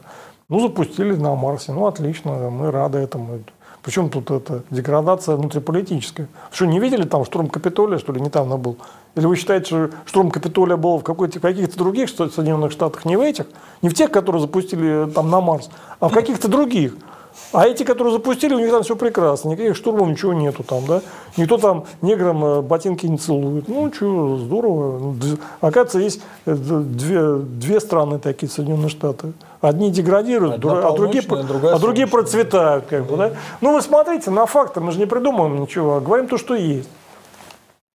Так, Геннадий Угорев. Задумав первым, предъявил претензию Артемову, обвинив в токсичность. Неудобная правда. Артемов прав, гляньте на власти, в чьих руках РФ, финансы, силовые структуры, СМИ, даже РПЦ. И он был реальный политик. Слушайте, Геннадий Угорев, задумав, конкретно предупредил Артемова, что есть определенные темы, за которые могут закрыть канал. И я попросил его на эти темы особенно не распространяться, потому что ну, глупо подрывать базу, где ты можешь свои взгляды выражать. Да? Вместо этого Артемов на моем канале выступил с призывами убивать одну из групп меньшинцев, которые там не любят. И это причем не левантийцы, да? Это он про геев там призывал их убивать. Извините, как бы это нормально вообще, это нормальный человек будет это делать. И когда я ему говорил про токсичность, я никогда его фамилию не употреблял, просто я его перестал приглашать. Вместо этого мне предъявили никакую не претензию. Мне Артемов объявил, что я якобы подментованный, сотрудничаю там, с ФСБ, с милицией, не знаю, с кем там в его больном воображении появилось. Это наглая, откровенная ложь. Поэтому, извините, как бы, если вы, Геннадий Угорев, чем-то не согласны, можете идти с моего канала. Но если вы тоже будете лгать, как Артемов, вы тоже отсюда полетите вверх тормашками. Потому что лгать нехорошо. Не по-христиански. Лгать и обвинять человека в какой-то ерунде без малейшего основания для этого. Идем дальше. Так, Анатолий Андреевич пишет. Русские на месте, да? Приветствую, остальным сочувствую. Ну, хорошо. Так, Алекс. Афганцы особо не могли жить в советских многоквартирных домах из-за лютой бешеной жары в комнатах. Интересная тема. Вот как на это ответить? Ну, жили же как-то там. У них же зимой, по-моему, холодно, а летом жарко. Не, ну в Средней Азии, живут и ничего, как бы. Да это технические вопросы, решается он. Да уж лучше, чем жить, извините, лучше жить с удобствами коммунальными, чем жить там в доме из камней, там, значит, и удобства все во дворе. Денис Козырев, это наш спонсор. Народ, становитесь спонсорами канала. Так, если военные оплачиваются бюджетом, то доходы от наркотрафика не идут в бюджет со смайликом, то есть шутят. Нет, доходы от наркотрафика не идут в бюджет. Они идут туда, куда надо идти. Да, и тому, кому надо. Вот у нас Сергей в тылу врага прислал 5 евро. Спасибо. Евгений Эдуардович, ваш прогноз на ближайшее будущее по Украине и санкциям? Ну, здесь сложно сделать прогноз, все пытаются, значит, и все ломают голову. Ну, там война будет, не будет. Очень стрёмная тема с войной, потому что она может быть, а может и не быть. Вот как вот украинцы, сейчас они должны решить, будут они наступать или нет. Значит, у них такой шанс есть, но это очень стрёмно. Потому что Россия... Они как раз прикрылись Соединенными Штатами. Соединенные Штаты сейчас вывели, там, чуть ли своих дипломатов не выводят, да, американцы собираются валить. Самое время ударить, почему нет? Нет, ну да, но стрёмно. Потому что Россия заявила довольно конкретно, что она отреагирует. Поэтому ну, я бы на их месте, конечно, побоялся наступать. Значит... Что они сделают и что решат Штаты, я не могу сказать, не знаю. Шансы на военное развитие событий сохраняются. Что касается санкций, конечно, если будет военный конфликт, санкции будут, и довольно жесткие. А если его не будет, то санкции будут, но помягче. Тут все более-менее понятно. Так... Вопрос, Алекс, а товарищ Хо Ши Мин жил и работал в Англии, совпадение? Вообще-то конкретно вот этой страной, Вьетнамом, занимались французы, поэтому он жил и в Париже, и он частично даже был в СССР, поэтому да, нет, это не совпадение, что он по этим странам проехался и там пожил какое-то время, нормально. Так, что-то добавите? Хо Ши Мину. Антон Деникин. У Евгения Эдуардовича отличное чувство юмора. Всем добрый вечер. Добрый, веселый вечер. Надо прямо это сделать, что это развлекательная передача. А, кстати, мы и есть как развлекательная передача. Мы тут хохмим просто. Да, мы теперь будем позиционироваться, так как просвещением заниматься нельзя, будем развлекать. Да, да, да. Как же это? Стендап-комики такие мы будем. Так, надо это писать там в скобочках. Русский интерес, стендап-шоу. Стендап-шоу, кстати, отлично, да. Стендап-шоу, русский интерес. Слушайте, ну это хорошая тема. Веб 500, по крайней мере, я давно хотел пригласить стендаперов на канал и с ними поговорить. Если крайне интересный стендап. Если даже не получится, мы заменим их там. Ну, мы к этому идем, да. Веб 555. Кошмар. Путин будет бороться за то, чтобы в России не теплело. Это у нас, где лето, не лето. Ну, видите, мы продолжаем смешную тему. Да. Как вы считаете? Будем бороться или нет? Бороться будем. Победим ли? Вот вопрос. Кикасар. Да, Евгений Эдуардович, респект. Алекс, включить Стрелкова на госканалах Украины. Через полгода она сама в РФ попросится. Может быть. Может быть, да. Алекс, масса комплиментарных комментов от украинцев под видео с Гордоном. Да, я читал. Очень много. Да, да, да, да. Так, Владимир Н. Ставим лайки, подписываемся на канал. Ну, ставим лайки. Ну, всего 65 лайков. Несерьезно. И подписываемся на канал. Надо больше подписываться. Так. Антон Деникин. Прав, Михайлов. Прав. На Украине из ничего сделали героев-атошников. Да, это правда. Стив Спарроу. Хороший тезис. Русский из Украины идет в ВСУ для того, чтобы запретить русский язык на Украине. Да, да. Микс Ван. Кто такой вообще Прилепин? Откуда взялся? Ну, это писатель. Его точно так же, вот как сейчас его навязывают в качестве политика, его за деньги навязывали как писателя. У него действительно был роман «Санка», который рассказывал об НБП, поэтому в определенной тусовке вот вокруг НБП он пользовался действительно популярностью, известностью и даже уважением. Но, в принципе, вот даже насколько я люблю литературу, я пробовал читать этого «Санкю».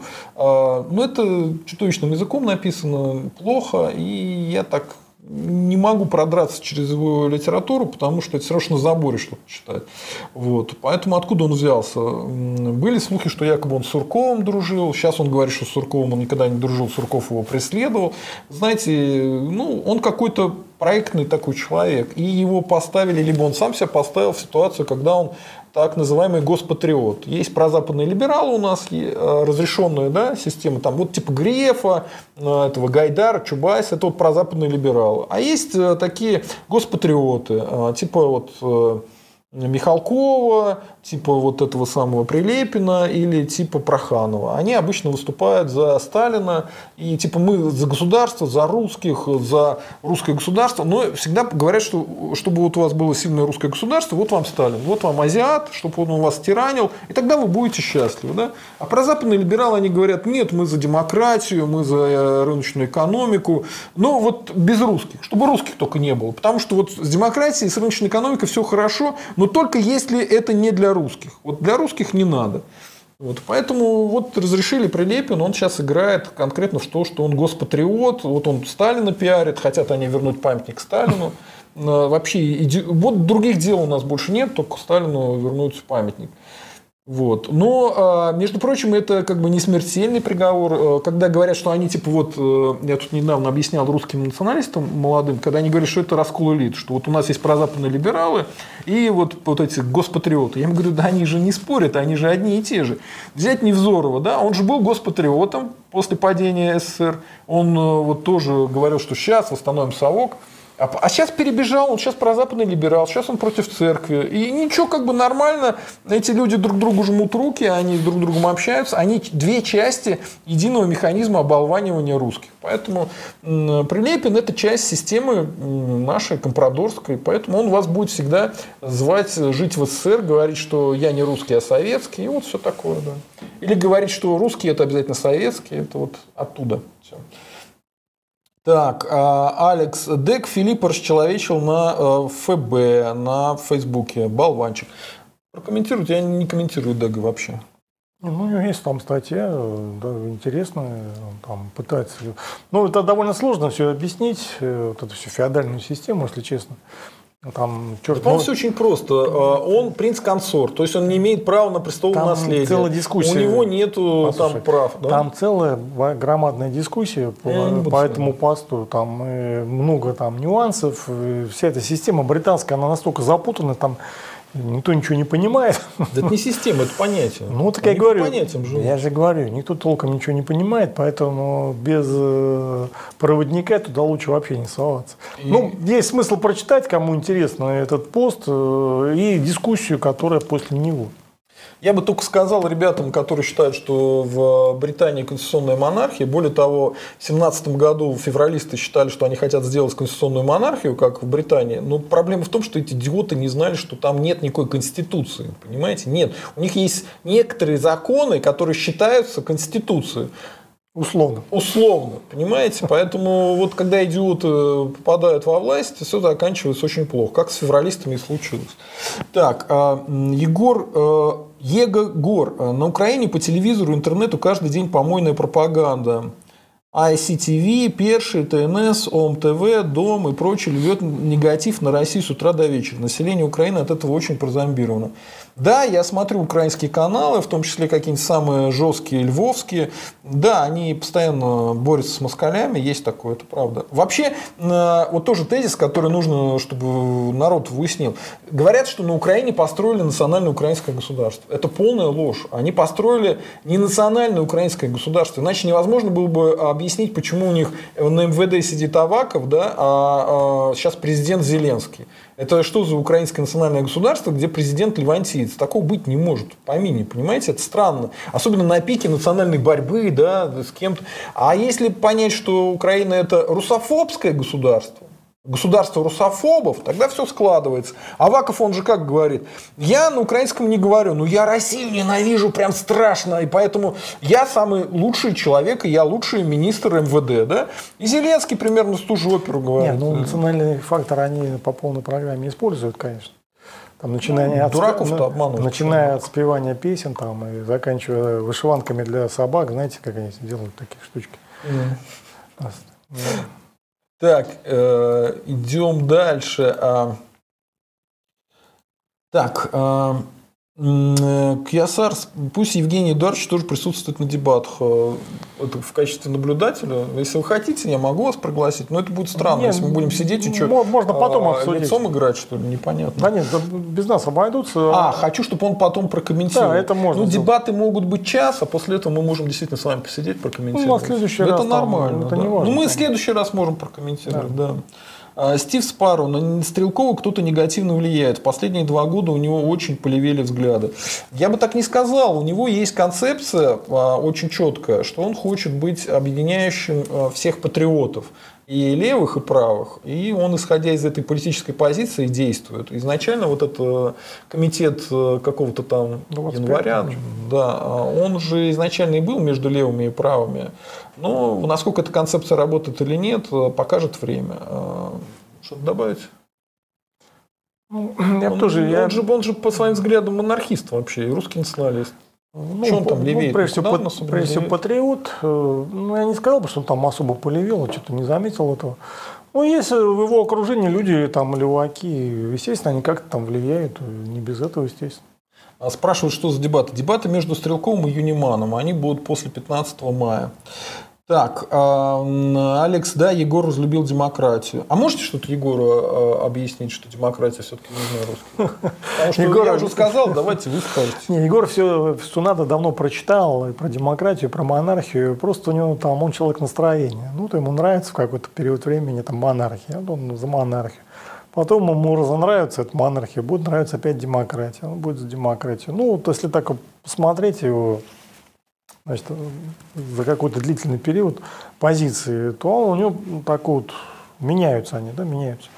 Ну, в любом случае, у него есть аргументация определенная, он человек грамотный. Можем его позвать, пообщаться. Ну, можно, да, и пообщаться, но это такой политологический спор, достаточно сложный. Будет ли он... Он будет вас закидывать монографиями, причем на английском языке, и говорит, что вы не читали этого автора, этого автора, этого автора. Что вы можете сказать про демократию, если вы не читали этого автора? Я эту демократию душил. Я ее все прочитал. Ну, кстати, действительно, прочитал и на английском. Не, но он грамотный человек. Ничего не скажешь, да. Дон Кихот. У Стрелкова не взгляды полевели, а бдительность притупилась. Легенда по швам стала трещать. Какая легенда? Спару. Егор национал-монархист, никуда он национализма не ушел. Да, почитайте, он пишет, что национализм это для дураков, для массовой культуры, а типа для умных русских это нужна монархия, да, и аристократизм. Так что вот так. Сергей С. Вот такое и происходит, если шайка бандитов приходит к власти.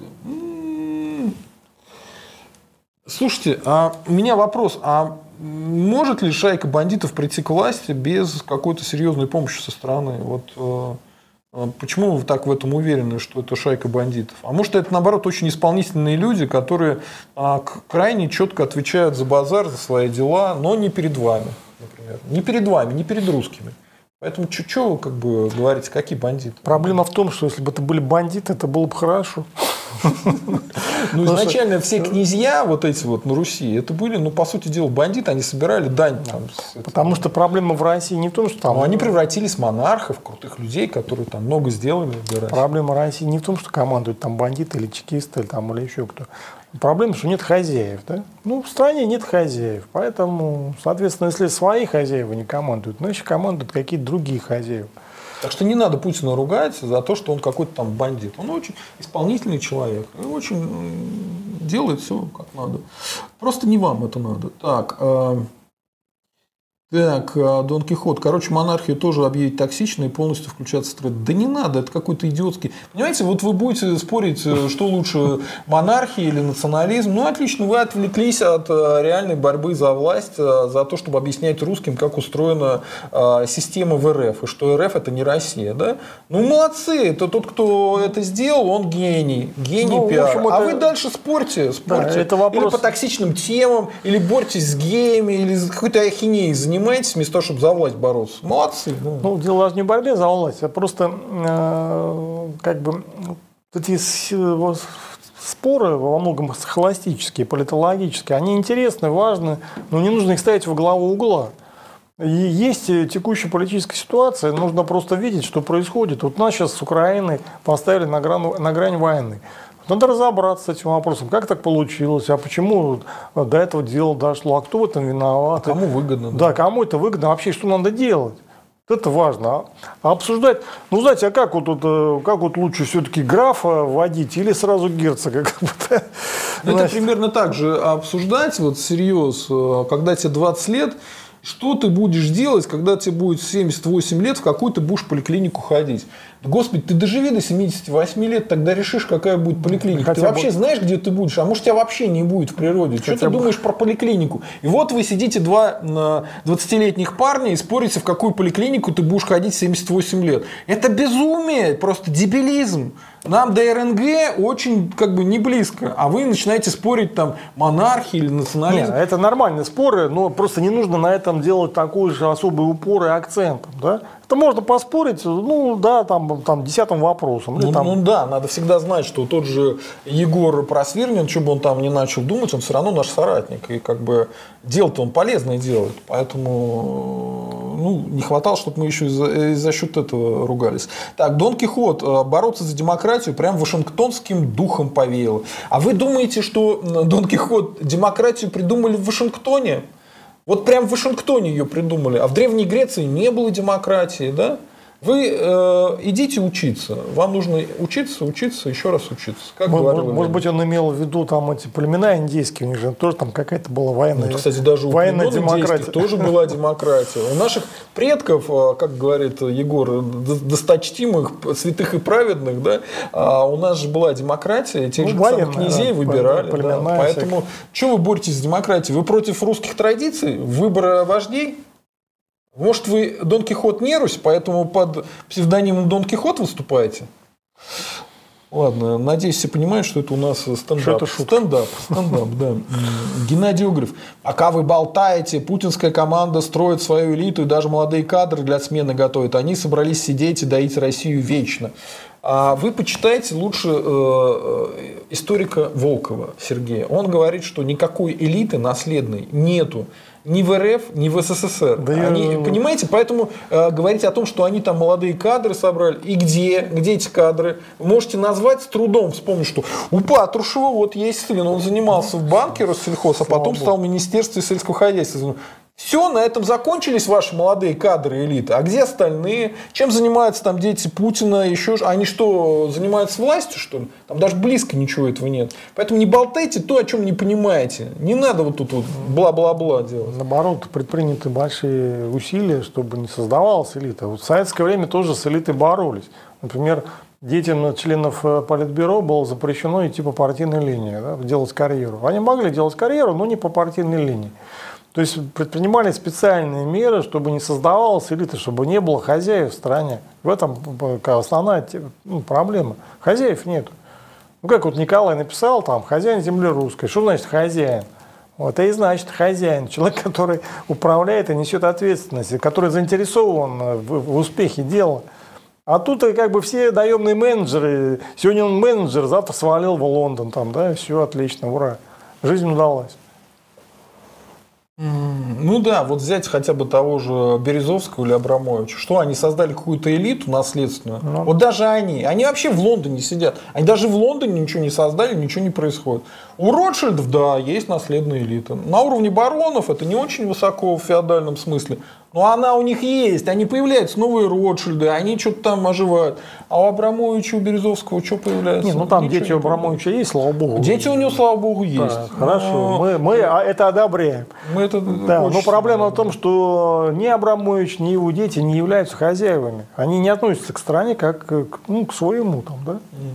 Егор Ветров. Вопрос Евгению Дарчу Михайлову. На канале Сани из Флориды появилось видео о том, что вместо Байдена двойник. Не слишком ли много двойников? Елизавета, Сталин, Ельцин, Путин. И теперь вот до США добрались. Я могу ответить, пока Евгений Эдуардович думает. На самом деле, вы думаете, тут сидит настоящий Задумов и Михайлов? Нет, это двойники. Искусственный интеллект. Да. А по поводу Сани из Флориды, ну, ребят, он же в свое время говорил, что Байден не выиграет, и выиграет обязательно Трамп, и Трамп вот-вот победит. Поэтому ну, ему же надо какую-то новую тему придумать. Ну, придумал новую тему про то, что есть двойники. Молодец, я считаю. Ну, будет вам теперь и это затирать. А вы его слушаете, потому что это интересно, и у него очень много подписчиков, таких же доверчивых, как вы. Не, ну Саня во Флориде, он хороший блогер, ютубер. Я не говорю, что он плохой, да, он вообще прекрасный человек. Нормально там рассказывает. Ну, он немножко наивный, конечно. Но то, что Трамп выиграл, я тоже думаю, что он выиграл. Просто украли победу у него. Ну, там, конечно, у Сани были какие-то иллюзии, что Трамп сможет сопротивляться. Но этого не получилось, да? Поэтому ну, слушайте. Мне кажется, он просто нашел тему, по которой это его подбрасывали, а он на этом начал набирать себе да, авторитет. Это само собой. Она была провальна изначально. Возможно, да. Само собой, он на этом как бы создал хайп, там, да? Да. На этом как бы ну, заработал определенную популярность. Но это нормально, это же для ютубера первое дело. Как бы.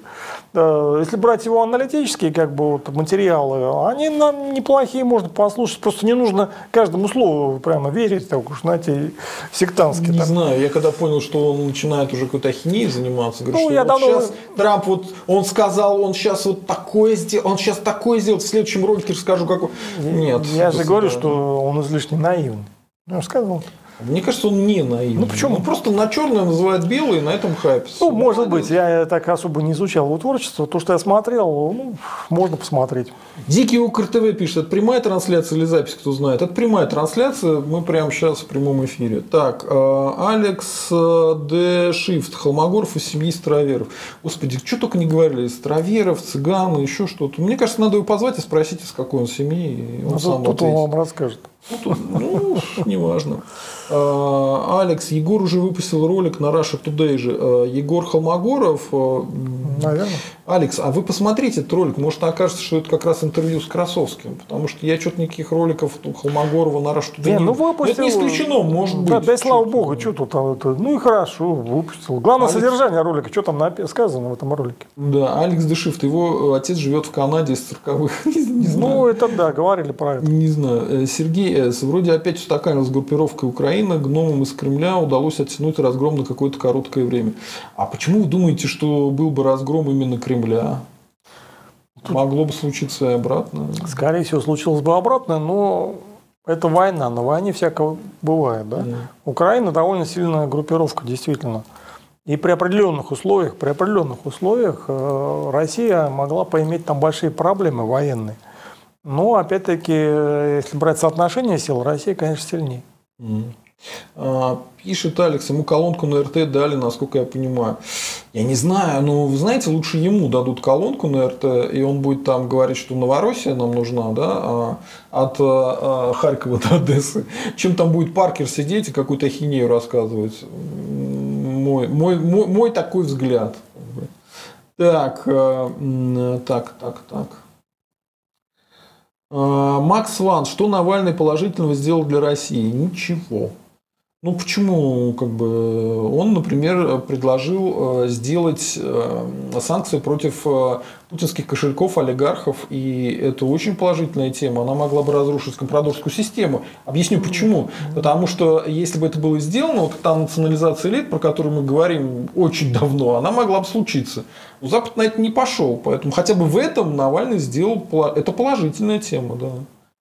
Я не думаю, это в основном пиар, там и было понятно, что ничего не будет. Ну, нет, каких-то олигархов могут, там же идет борьба американцев с англичанами и европейцами. Ну как борьба, они сотрудничают и борются, и то, и другое все есть. Значит, иногда наезжают на олигархов, и на наших, на украинских, когда они попадают под замес одной из сторон, ну, в этих делах. Поэтому проблема Навального в том, что он в упор не видит эту компрадорскую схему. Ну что он обращается к Западу, если Запад на ней наживается? Это смешно, как бы, да?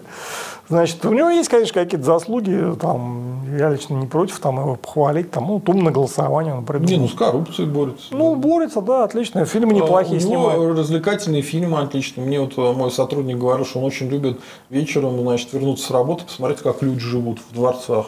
Поэтому, там же не живет никто. Ну, как? Ну да, там же не живет. Там все время живет кто-то другой, да. Так, Глеб Морозов, а Навальный должен России? Конечно, должен, раз здесь живет, должен, наверное. Мы все должны России, наверное. Ну да, не спрашивай, что Родина сделала для тебя. Да. Главное не путать. А Микс Ван, его вообще не стоит воспринимать серьезно, это инструмент Запада для душения России. Как будто мы и без него не знали, что чиновники в России воруют. Как будто. Пусть лучше «Эхо Москвы» закроют. А вот это вот у вас иллюзия. «Эхо Москвы» не закроют, потому что «Эхо Москвы» управляется не из Кремля. Кремль никак не может закрыть «Эхо Москвы». Поэтому Венедиктов будет с вами вечно, как символ журналистики. Он будет нужен, точнее, пока он нужен. Вот на данный конкретный момент может сложиться ситуация, что окажется, что он слишком сильно углубил свою тусовочку. Тусовочка страшно далека от русского народа, и поэтому либо ее нужно ему, Венедиктову, уже расширить, да, либо эти функции может перейти к той же Маргарите Симонян, например. Поэтому не надо думать, что это произойдет потому, что вы не хотите «Эхо Москвы» видеть. Ну, просто могут там понять наконец-то, что платить Шендеровичу или приглашать Шендеровича и слушать его, он же одно и то же говорит, и как бы ни к чему это не ведет, и никто его уже давно не слушает. Так. Микс Ван, там выступает и Ходор, и Гордон, и прочие враги России. А почему вы решили, что Ходорковский и Гордон, они прям вот враги России? Вот вы думаете, что Ходорковский враг России? Ну, его используют против России, как и Гордон. Вы послушайте, он говорит, он наоборот за Россию. Я не говорю, что он говорит, что он там за Россию. Конечно, он будет говорить, что он за Россию. Ленин тоже говорил, что он за Россию. Он боролся же с великодержавным шовинизмом. Боролся, но за Россию, да? Не за Россию, за пролетариат, за мировой пролетариат, не за Россию. Он всегда говорил, что за там, две культуры, значит, за советскую Россию, там, мы патриоты там, с какого-то там числа. Значит, все у него сказал. Как это Каменев про него хорошо сказал. Там была какая-то внутрипартийная очередная дискуссия. Кто-то там сослался на Ленина, на что Каменев ему сказал, знаете, у Ленина, как у дедушки Якова, товара много всякого. То есть там на любую точку зрения там у него есть цитатка. Как бы, да? Значит, и за Россию, и против России, чего хотите, то и будет. Атлантис пишет, Михайлов как-то оживился сегодня. Да, мы сегодня прям жжем. Ну, не то чтобы жжем, но да, что, так сказать. Так, пишет Сергей, сдавайте Сереге лайк. Лайки ставьте. Так. Дебаты Юнимана и Стрелкова на этом канале. Хорошо, состоятся дебаты. Да, состоятся на этой площадке. Скорее всего, в этой студии. Марсель Давыдов, наш спонсор, не может, иначе это называется новая военная аристократия. Не очень понял, на что вы ответили, но окей. Так. СКА. Артемов в России живет? Нет, он живет в Штатах. Мне кажется, на этом можно его и забыть. Да, можно. Я так и собираюсь. Я не собираюсь с ним больше спорить, и все. Я закрыл эту тему и думаю, буду всех посылать либо на этот стрим, либо на отдельный, где я всю эту историю рассказывал. Так.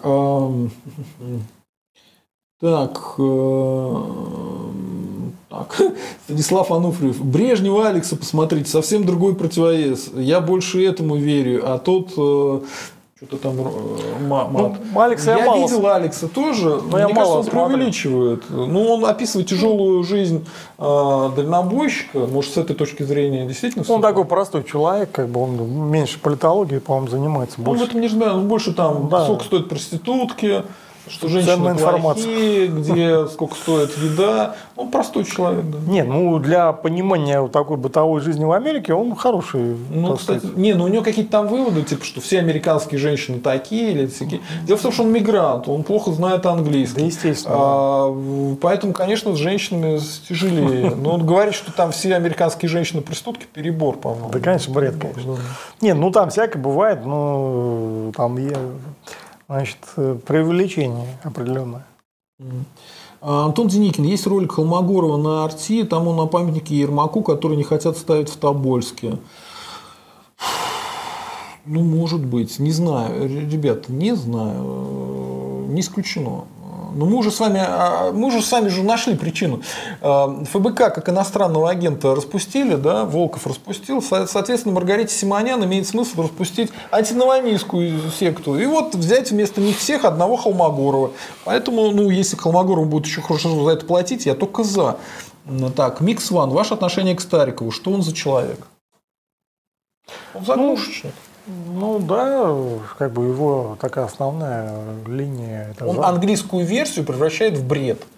Ну, не в бред, значит, у него много книжек вышло, я там пару штук прочитал, но я почитал в основном вот про революцию. Там у него все достаточно интересно написано, много всякой информации. Да, но с какого-то момента он начинает писать, что а вот Сталин боролся с англичанами. Когда он боролся? В Баку, что ли? Когда он на них работал? На Ротшильдов? Да, я до этого момента не дочитал.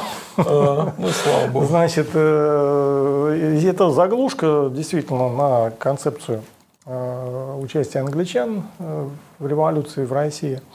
Он, с одной стороны, это все разоблачает, потом приводит к абсурдному выводу о том, что Сталин как бы покончил там с этим английским как бы влиянием и засильем, да, значит, в СССР. Что, естественно, не соответствует никак действительности. Поэтому это какой-то проект, там много интересной информации, даже, по-моему, эксклюзивная информация есть, да, в его книжках. Ну, я так особо, честно говоря... Ну, я не детально, но кое-что я прочитал, что других не читал. По-моему, мне в руки попадалась одна из его книг, и да... Ну, в общем, это говорит о том, что это ему подбросили, как бы, да? То есть это эксклюзив. А потом мы его стали использовать уже в текущей политике, в актуальной. Он там какую-то партию, Великая Россия. Да, он известен тем, что он украл деньги, которые собирали на Донбасс. И сказал, что да, но я их направил на партию, просто в другом месте. А на Донбасс, ну что, на Донбасс не надо? Ну, я не знаю, там украл. Ну, такой скандал. Или не украл, может быть. Он... Не украл, перенаправил, можно это по-другому назвать. Я не знаю. Да. Путин тоже перенаправляет финансовые потоки время от времени. Спокойно. Значит, так вот, он начал заниматься актуальной политикой, и сейчас, по-моему, он дошел до «Справедливой России» вместе с Прилепиным, там что-то они там. Да, да, он там, да, у них. Да, где-то там каким-то кандидатом. Он не один из лиц. Нет, партии. Он трое лиц партии, он не ну это понятно, что он не один из трех лиц, но он может попасть в федеральную часть списка, там, по-моему, 10 человек. Будет в Думе сидеть Стариков. 10 или 15 человек, и он как бы человек раскрученный, и, наверное, они считают, что это как бы даст там дополнительную популярность. Ну, не была своя секта, да. И вполне могут его избрать и сделать депутатом, для этого нет никаких проблем особых. Если «Справедливая Россия», конечно, вообще не вылетит, но вряд ли вылетит, потому что раз уж ее объединили и там поставили в строй, ну, наверное, им дадут 5%. Слушайте, а ведь получается, смотрите, если действительно навальнистов распустили, сейчас антинавальнистов распустят, то нас ожидает политическая, скажем так, зима, то есть ничего не будет происходить, никто не будет нужен. Нет, почему никто не нужен? Завтра война начнется, и всех призовут, там, дадут погоны. Нуанистов и... Да, и в одном окопе будем там сидеть. Там. Но только и на это и надеяться, я считаю. Нет, надеяться на это не стоит, но это может произойти. Я говорю, им, нам надо. Ну, да, да. Я вообще против войны, тем более со своими же украинцами, братьями. Ну, к сожалению, они так все сделали, что она может быть, да. ВЛ, польза Навального в том, что он единственный, кто является реальным конкурирующим субъектом политики. Вот этим люди занимались, и вы теперь так думаете. То есть, отлично, люди сработали, молодцы. Ну, да. Вилли Старк, добрый вечер, привет из Польши. Спасибо, Вилли Старк, держитесь там. Алекс, не-не, канал Russia Today Россия, видео про Ермака, хуснули на казаков и нацменьшинство, сегодняшнее. Не буду никак комментировать, не знаю. Если он все-таки туда поступил, еще раз говорю, ну и отлично. Лучше ему будут деньги платить. Он, кстати, этот многодетный отец. Лучше многодетному отцу платить, чем Паркеру. Вот мое такое ощущение. Ну, Паркер был талантливый человек, но он, конечно, не из нашей, как бы, оперы. Куда-то он не туда. Да, куда-то ушел там, да. Да. Комментарии идут в процессе разговора, что ты их сейчас перечитываешь, много выбрано из контекста. Ну, ладно, это вообще даже непонятно. Его Гор. Разговор про компадорскую систему, это прям нот Федорова какой-то. Да, да, очень похож. Только, понимаете, это вот как, я не знаю... Бывают такие мухи, они желто-оранжево-черные, только они не осы. То есть их пугаются, потому что думают, что это осы, но это не осы. Так вот, и вот конкретно Нот и Федоров – это такие навозные мухи. То есть они делают вид, что они русские патриоты, а на самом деле они борются с американским каким-то, значит, оккупацией, которую они здесь как-то нашли, хотя здесь даже нет крупных американских компаний, крупных банков, ни черта нету, а они тут нашли американскую, значит, оккупацию. И вот они с ней борются. Причем как? Они говорят, что Путин-то, он наш, он правильный человек, а вот вокруг него бояре все проамериканские, и он вот 20 лет с ними борется, то одного хватанет, то второго, но не может. Вот сейчас Конституцию новую примем, и сразу будет нормальный суверенитет, и все поборем. Ну вот приняли Конституцию, они такие, ну что-то опять не дописали. Не последний дописал, момент, да, в последний момент кто-то подменил, и Путин, к сожалению, не там расписался, и вот так. Ну, типа, хотите этой ерундой заниматься, пожалуйста. Проблем. А вы как оцениваете ноту Федорова? Да так и оцениваю. Это фальш-мишень. Ее отстреливают для того, чтобы затемнить реально соотношение сил. Американцы, естественно, имеют свою долю акций в пакете там, Кремля. Ну, с Дерипаской это правда. Ну, они имеют там влияние, но не определяющая раз. И второе, ну, кстати, чтобы не было там лишнего, у Кремля есть большая степень автономности. Нельзя сказать, что там полностью там, каждым движением Кремля там, управляет из Лондона, из Берлина там, или из Вашингтона. Такого нет. Кремль действует во многом самостоятельно, но влияние на него, естественно, оказывается очень мощное. Да? И там есть обязательства достаточно мощные. Но они есть и у Германии обязательства перед Англией и Соединенными Штатами. Это, в принципе, в мире обычное дело. Вы же не думаете, что какая-нибудь Киргизия или там какой-нибудь Таджикистан, они действуют абсолютно суверенно и на всех поливали. Да? Ну, я думаю, наверное, так не думают. Суверенных стран вообще мало в мире. Это Британия, ну, да, США. Страны. И даже они условно суверенны, потому что у них тоже есть обязательства. Ну, да. Взаимные. Там не так все в этом мире просто. Да. Так, Мирон Федоров, здравствуйте. Как вы относитесь к исследованиям молодых ученых-марксистов о Камолов? Проблем мировой экономики. Актуальны ли в настоящее время такие исследования или не того? Отвечайте вы, потому что я с этим Мироном Федоровым ругаюсь. Он левак. Ну, я не знаю там этих исследований. Любые исследования, если они действительно научные, не какая-то пропаганда дешевая, да, а реально какие-то научные исследования, даже если они марксистские, это ничего плохого нет. Очень много ученых-марксистов и пишут хорошие книжки. Я считаю, что все леваки, молодые, юные марксисты – это пропагандистский инструмент Запада в борьбе с русскими. Ну, там, это неоколониальный инструмент. То есть людям не зря же вот с этим неомарксизмом на Западе поняли, что с ним нужно бороться. Да? Многие правы. Только они не понимают, что этот инструмент используется кем и зачем, да, до конца. Ну окей, мы то, что сейчас видим вокруг вот это вот уничтожение семьи, еще что-то, это тоже неомарксизм, потому что, собственно говоря, кто призывал уничтожить семью как буржуазный пережиток? Маркс в своем основном манифесте коммунистической партии. Об пожалуйста, почитайте. Почитайте хотя бы вот, не читайте своих этих молодых марксистов, почитайте Маркса, что он писал в манифесте коммунистической партии. Внимательно, с карандашиком. Выяснится, что ну, это какой-то ужас. Там, запрет всего, всего, что только можно, частной собственности, торговли и так далее. Это самоубийственная история. Поэтому эту идеологию выгодно навязывать другим государствам. Чтобы, понимаете, если выдумать какую-нибудь идеологию, внутри которой запрещено дышать, да, и навязать ему кому-то. Они выучатся этой идеологии и перестанут дышать и умрут. Прекрасно. Вот марксизм, он помогает перестать дышать России. Вот, пожалуйста. Это вы берете идеологию, а есть инструментарий марксистский. И, значит, и инструментарий он заключается в определенных, как бы, в учете определенных факторов. И откуда там столько ученых марксистов на Западе, на том же, которые там же к России могут не иметь никакого отношения. Ну что этот инструментарий он в какой-то степени работает. Ну, например, там вот есть такой, не знаю, жил он сейчас еще, Хосбаум, там известный историк, он тоже марксист. У него прекрасные книги, там очень интересные. Сейчас вот есть Петухов или Пастухов, он постоянно из Лондона, значит, на «Эхо Москвы» рассказывает, как нужно правильно там бороться за марксизм. Значит, может быть, там есть какой-то Пастухов, я не знаю, что написал Пастухов. Пастухов точно. Да. Значит, Хосбаум написал отличное серьезное исследование, хотя он сам марксист. Таких историков или там социологов или экономистов много. То есть есть марксистский инструментарий, который... Но это не Маркс даже, как бы, а то, что из него там сделали через 150 лет. Поэтому это правомерно быть там марксистом, там, изучать какие-то современные тенденции. Это нормально, если это делается на научной основе, а не просто какая-то голая пропаганда или навязывание какой-то идиотской там, этой марксистской идеологии.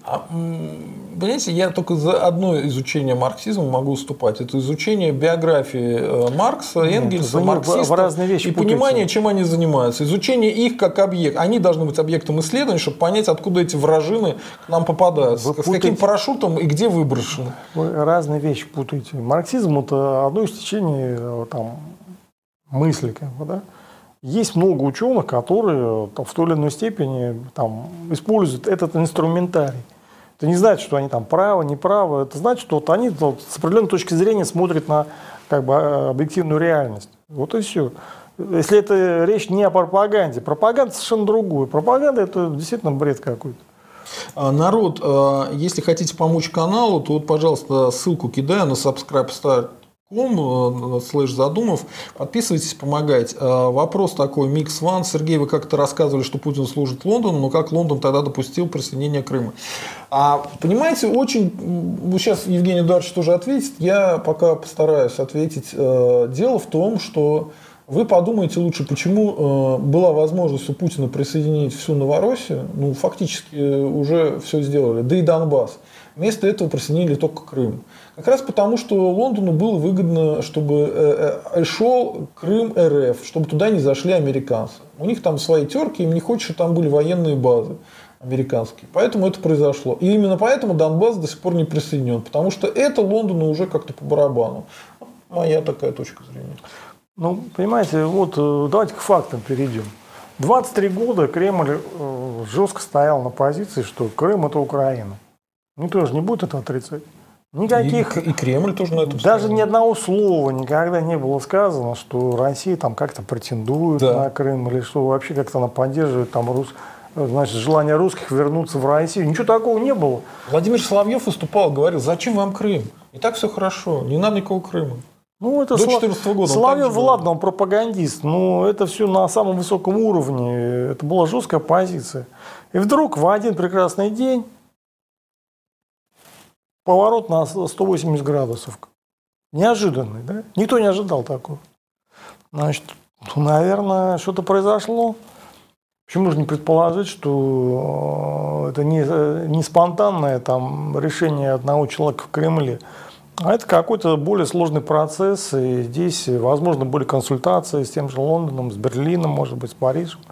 А может быть, даже еще хлеще из Лондона могли позвонить и сказать, что надо бы взять Крым-то, что бесхозно стоит, мало ли чего, берите, пока там другие не заняли. Или еще что-нибудь такого типа произойти. Поэтому, учитывая степень влияния Европы на Кремль, ну, вполне реальный вариант сценария развития событий. Что это не Кремль вообще был инициатором этих историй. Ну, может, и Кремль был, он согласовал так или иначе. Или как минимум прозондировал возможную реакцию там, того же Лондона. Это раз. Второе. Вообще есть версия, что Европа и Британия, они были, ну, вообще не хотели Украину давно разделить, потому что она слишком большая и никак не влезала в никакой ЕС.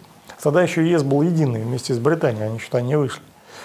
И надо как-то делить было Украину. Вот хороший вариант под эту заваруху ее разделить. Говорят, что предлагали России так настойчиво взять 3 области украинские: Харьков, Донецк, Луганск. Ну, Кремль отбился от Харькова, от Донецка, от Луганска удалось отбиться только частично. Есть такая версия. Поэтому что там было на самом деле, ну, трудно сказать. В любом случае, я думаю, консультации как минимум были. И я не думаю, что Лондону это как-то особо сильно не понравилось. А зачем Европе и Лондону усиление позиции американцев на Украине? С какой стати им там? Им это вообще особо не надо. Зачем? Егор, управление из Лондона – это нечто из конспирологической теории. А я думаю, конспирологическая теория – это считать, что русские сами себя в 1917 году уделали. И вот 100 лет, как идиоты, бьются головой об стену, ничего с собой сделать не могут. Что это само собой получилось. Просто такие дураки взяли и начали убивать сами себя. А типа, а что бы без головы-то не походить? Голова тяжелая, ее носить тяжело, на ней кепку надо покупать. А если голову себе отрезать, то отлично будет. И сами себе отрезали голову. Ну, вот вообще-то, если опять-таки перейти к фактам, то партия большевиков была создана в Лондоне в 1903 году в преддверии нападения Японии на Россию, а Япония в тот момент была военным союзником Англии. То есть, видите, как хорошо все складывается. Значит, английский военный союзник Япония планирует нападение, готовит нападение на Россию. В это же время, за полгода до этого нападения, в Лондоне организуется такая боевая партия, значит, которая будет бороться за поражение России в русско-японской войне. Ну, сходит, совпадение, видите, как, ну, совпало так, совершенно случайно. Ничего, никакие английские спецслужбы тут ни при чем, это же абсурд так думать, это же конспирология. Ну, давайте на этом закончим. Есть у нас один вопрос, мы его сейчас быстро рассмотрим, а на этом закончим. Какая-то версия у них есть, что якобы Крым подсунули специально Путину, чтобы заманить его в ловушку, как Саддама заманили в ловушку с Кувейтом. А зачем кого-то заманивать в ловушку, если того же Саддама могли бы безо всякого Кувейта раздолбать? Вообще без проблем. Нет, с Саддамом там действительно определенная ловушка была, в том плане, что у них не было легитимного повода. Ну, а вы не путайте Кувейт с Крымом. В Кувейте люди, население было против воссоединения с Ираком.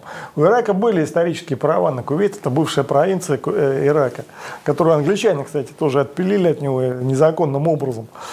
Они любят вершки от корешков отделять. Ну, да. Саудовская Аравия так создали. И Саддама действительно развели, сделав вид, что как-то так проглотит это, значит, операцию.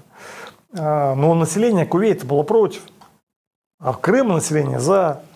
Разница существенная, согласитесь. Кстати, еще могу подкинуть такую версию. Зачем? Там референдумов не было никаких в Кувейте. Может быть, действительно подсунули, попросили взять Крым Путину, чтобы он посмотрел, как русское население будет реагировать.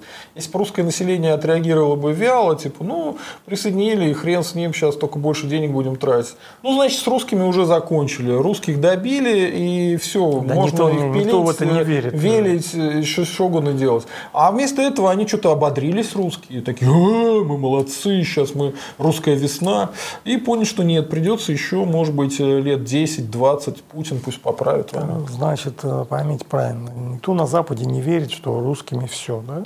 Ну, это как бы несерьезно. Русские – великая нация. Да, там они могут, то есть мы можем отступить, и отступали, и уже 100 лет отступаем, еще можем отступить. Но мы все равно сохраняемся как нация. И это великая нация с большим, огромным потенциалом. Даже если мы там еще потеряем какую-то территорию, еще там что-то, так сказать, упустим время, еще что-то произойдет. Но все равно потенциал сохраняется. Поэтому с этим считаются. Немцев тоже не намного больше там Германии, чем русских в России. Значит, если даже нас станет там сильно меньше, но с немцами все равно считаются, их там сколько, миллионов 75-80 сейчас немцев. Но им до сих пор не дали с Австрией объединяться. Да, и, ну, дело даже не в объединении с Австрией, они никогда не были в едином государстве. Ну, всегда говорят аншлюс. Забывают, что там было вообще-то голосование, по-моему. Ну да, но кроме вот этих нескольких лет они никогда не были, не составляли единого государства. А мы с Крымом и с Украиной там сотни лет были вместе, извините, это разница существенна. Глобально, я бы сказал. Пишут, получается, англичане кинули Путина. Ребята, англичане всех всегда кидают, поэтому с ними нужно учиться, договариваться и учить у них высокому искусству дипломатии. Да никто там не кидал Путина. Путину-то, да, это, кстати, хорошее было дело англичан. Да, развели там, или там попросили, или еще там что сделали, посоветовали Путину так сделать. Предположим, я не утверждаю. Может быть, наоборот, там ВВ там высказал такую идею. Скорее всего, он ее согласовывал так или иначе, а может быть и оттуда она пришла, вполне может быть. Так вот, несмотря на то, что все сделано не так, как надо, потому что надо было делать совершенно не так и в другое время, и 100 лет назад, и вообще там все делать по-другому, но даже в этом таком плохом варианте с тяжелыми последствиями это все равно лучше, чем ничего не сделать в той ситуации. Гораздо лучше. Большое вам спасибо, это было очень интересно, об этом стоит задуматься. Народ, спасибо, что нас смотрите, спасибо, что кидаете донаты. Еще раз говорю, становитесь подписчиками на Subscribestar, либо спонсорами канала. Это очень просто, нажимаете на кнопку «Спонсировать», нажимаете на кнопку «Колокольчик», подписывайтесь на наш канал и на колокольчике выбираете все уведомления. Спасибо, что нас смотрели, спасибо, что пишете нам свои комментарии. Вообще сегодня отлично поговорили, сегодня как-то очень много было в комментариях не каких-то там украинских ботов, а нормальной нашей аудитории, которые задавали интересные вопросы, и даже вот этот Мирон Федоров нормально себя вел, прилично. Все. Спасибо, народ, что нас смотрите, всем счастливо, всем пока, слава России и русские вперед!